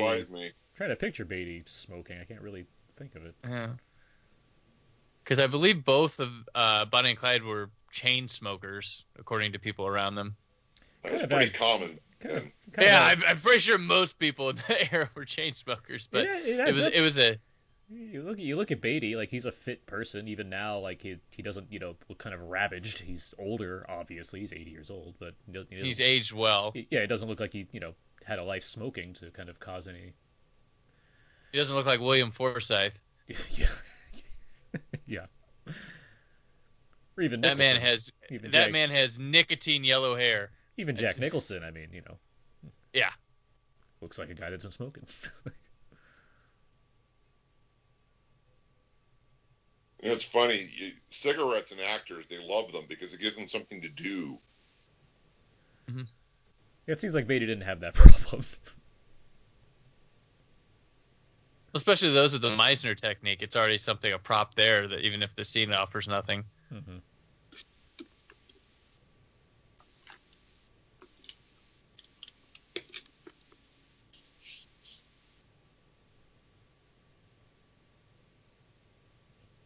So they finally had sex.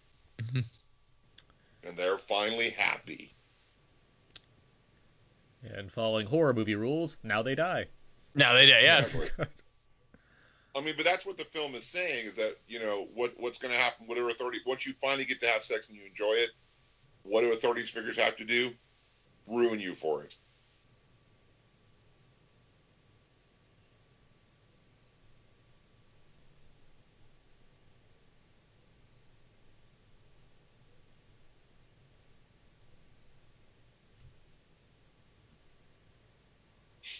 Mhm.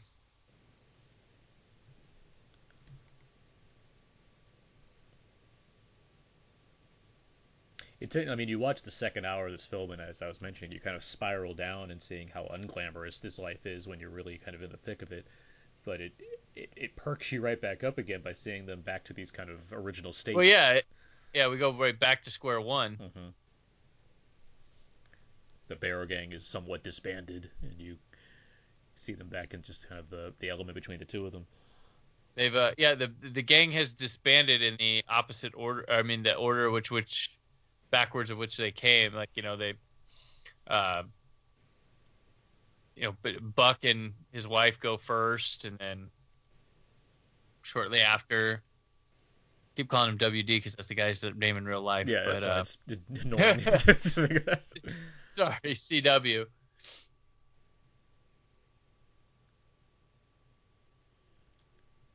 But they're fantasies, they're illusions that they'll have a marriage, that they'll be all right, that they can escape from all this, and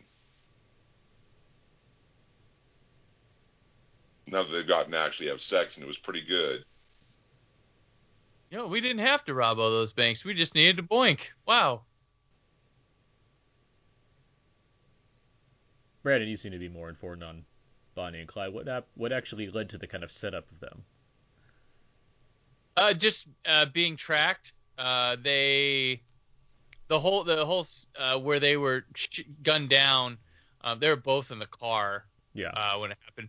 Um, the they set up a operation where a familiar face was going to be on the side of the road blocking, forcing them to park in a certain way, and also dressing them. And the the cops were all surrounding, and had waited for over 24 hours for them to show up, and we're almost ready to call it off and say this isn't going to work when they finally did show up. But everybody at the scene there at the end had been there for over like 24 hours. Like they started the uh, like the night of I don't know, is it the 23rd or something? And uh, it wasn't till the morning of like the 25th that this actually the, the operation actually got to go through. But So were there no actual like setups because of other members of the Barrow Gang and no, it, it was just a a matter of precision Mhm. from Hamer yeah. and and wanting it to be comfortable and and catch them off guard and being being far enough ahead of them to let them just come in come into the and here they are having a normal, conventional life. They bought groceries together. They're going to go for a Sunday drive.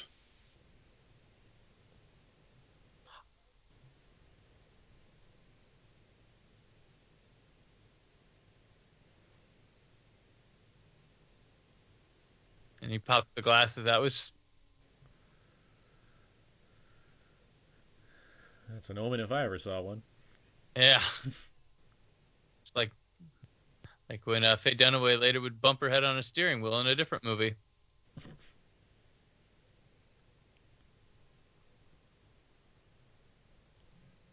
Warren Beatty's had some deaths. I'm trying to. I'm just thinking about this now. Like he gets, you know, capped in the face in Bugsy. Uh, Bulworth doesn't, you know, end happily. That deleted scene where Dick Tracy got gutted. Oh. I, I love Beatty, and this is my favorite, maybe one of my favorite moments with him when he he's recognizing, just trying to be cautious in the way he the way he approaches the Faye Dunaway with the fake name at her, and she just kind of recognizes it. I, I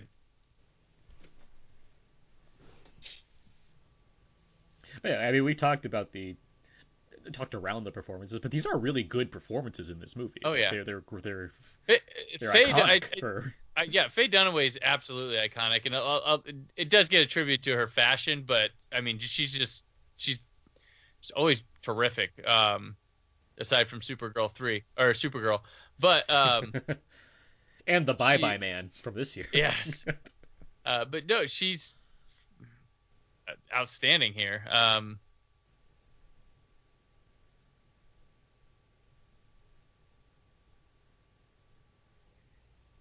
like I say, uh, you know, her her career. This is still probably top five of her performances.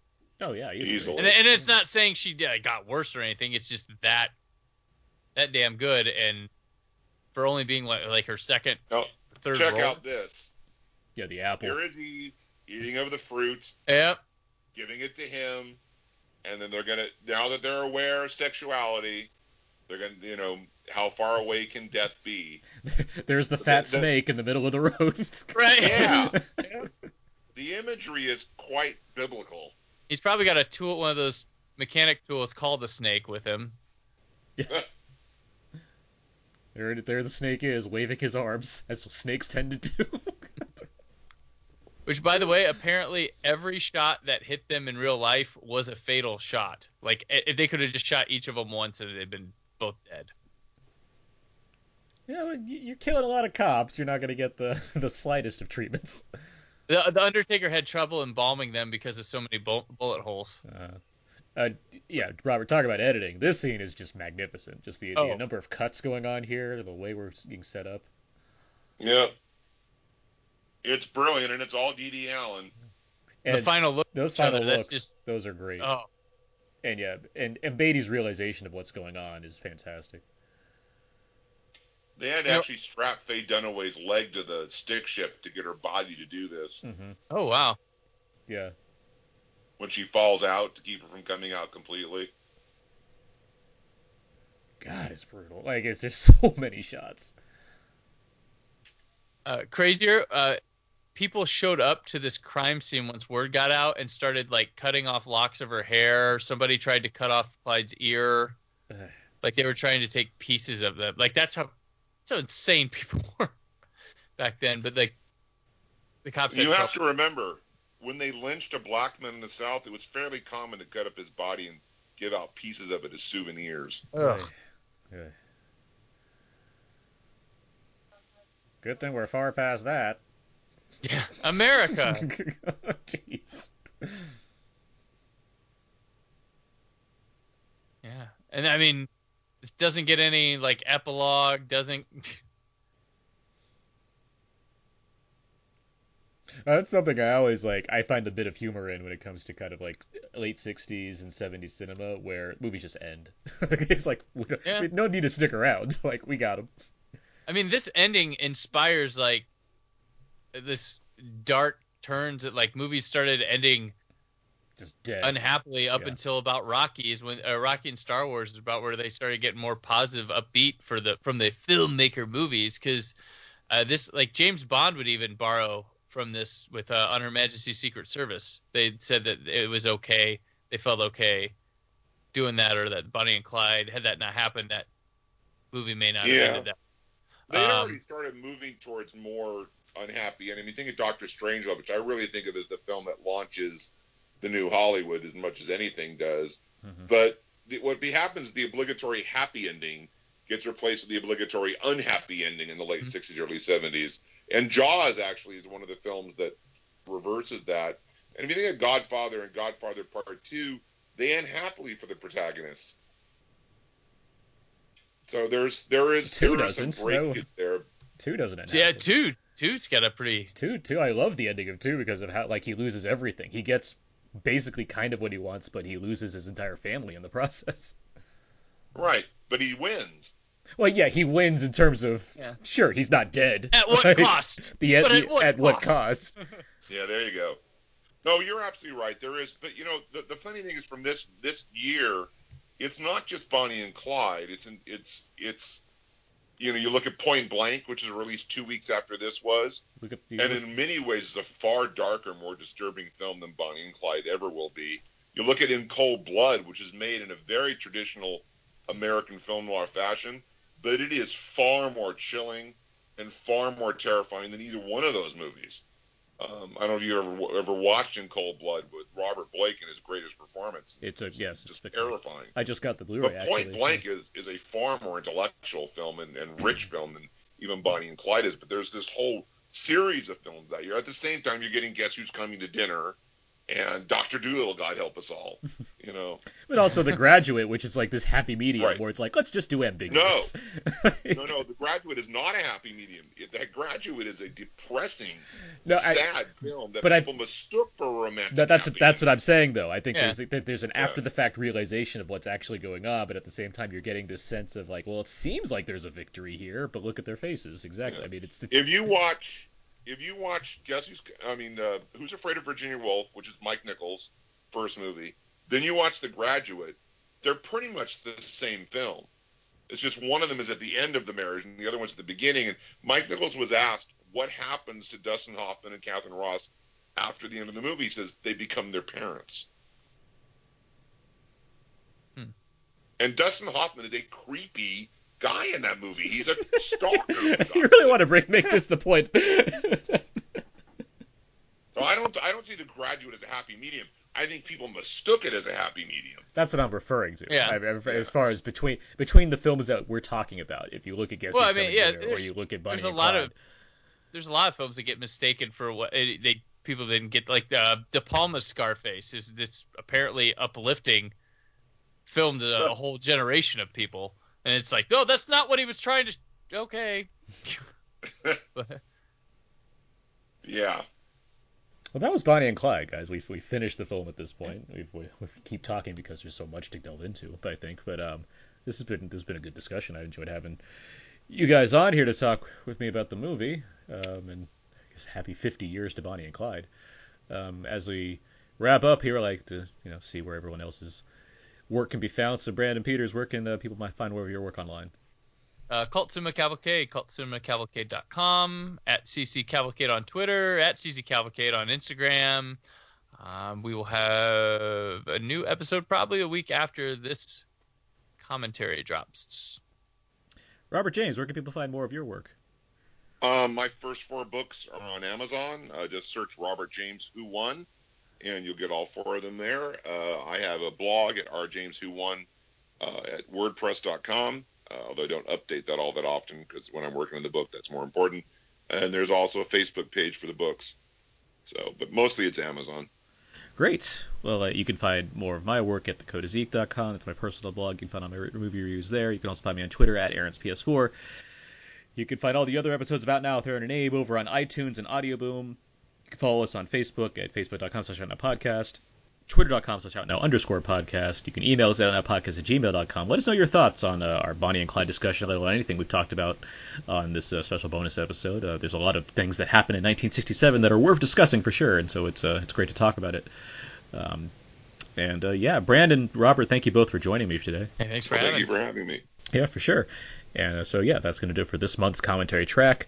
So yeah, until next what's September? We got a lot of options in September, Brandon. We'll, uh, Mhm. we got some things to consider, so we'll figure that out. One out. commentary every week. Enjoy. well, we'll figure out what's going on there. But until then, until next time, so long and goodbye.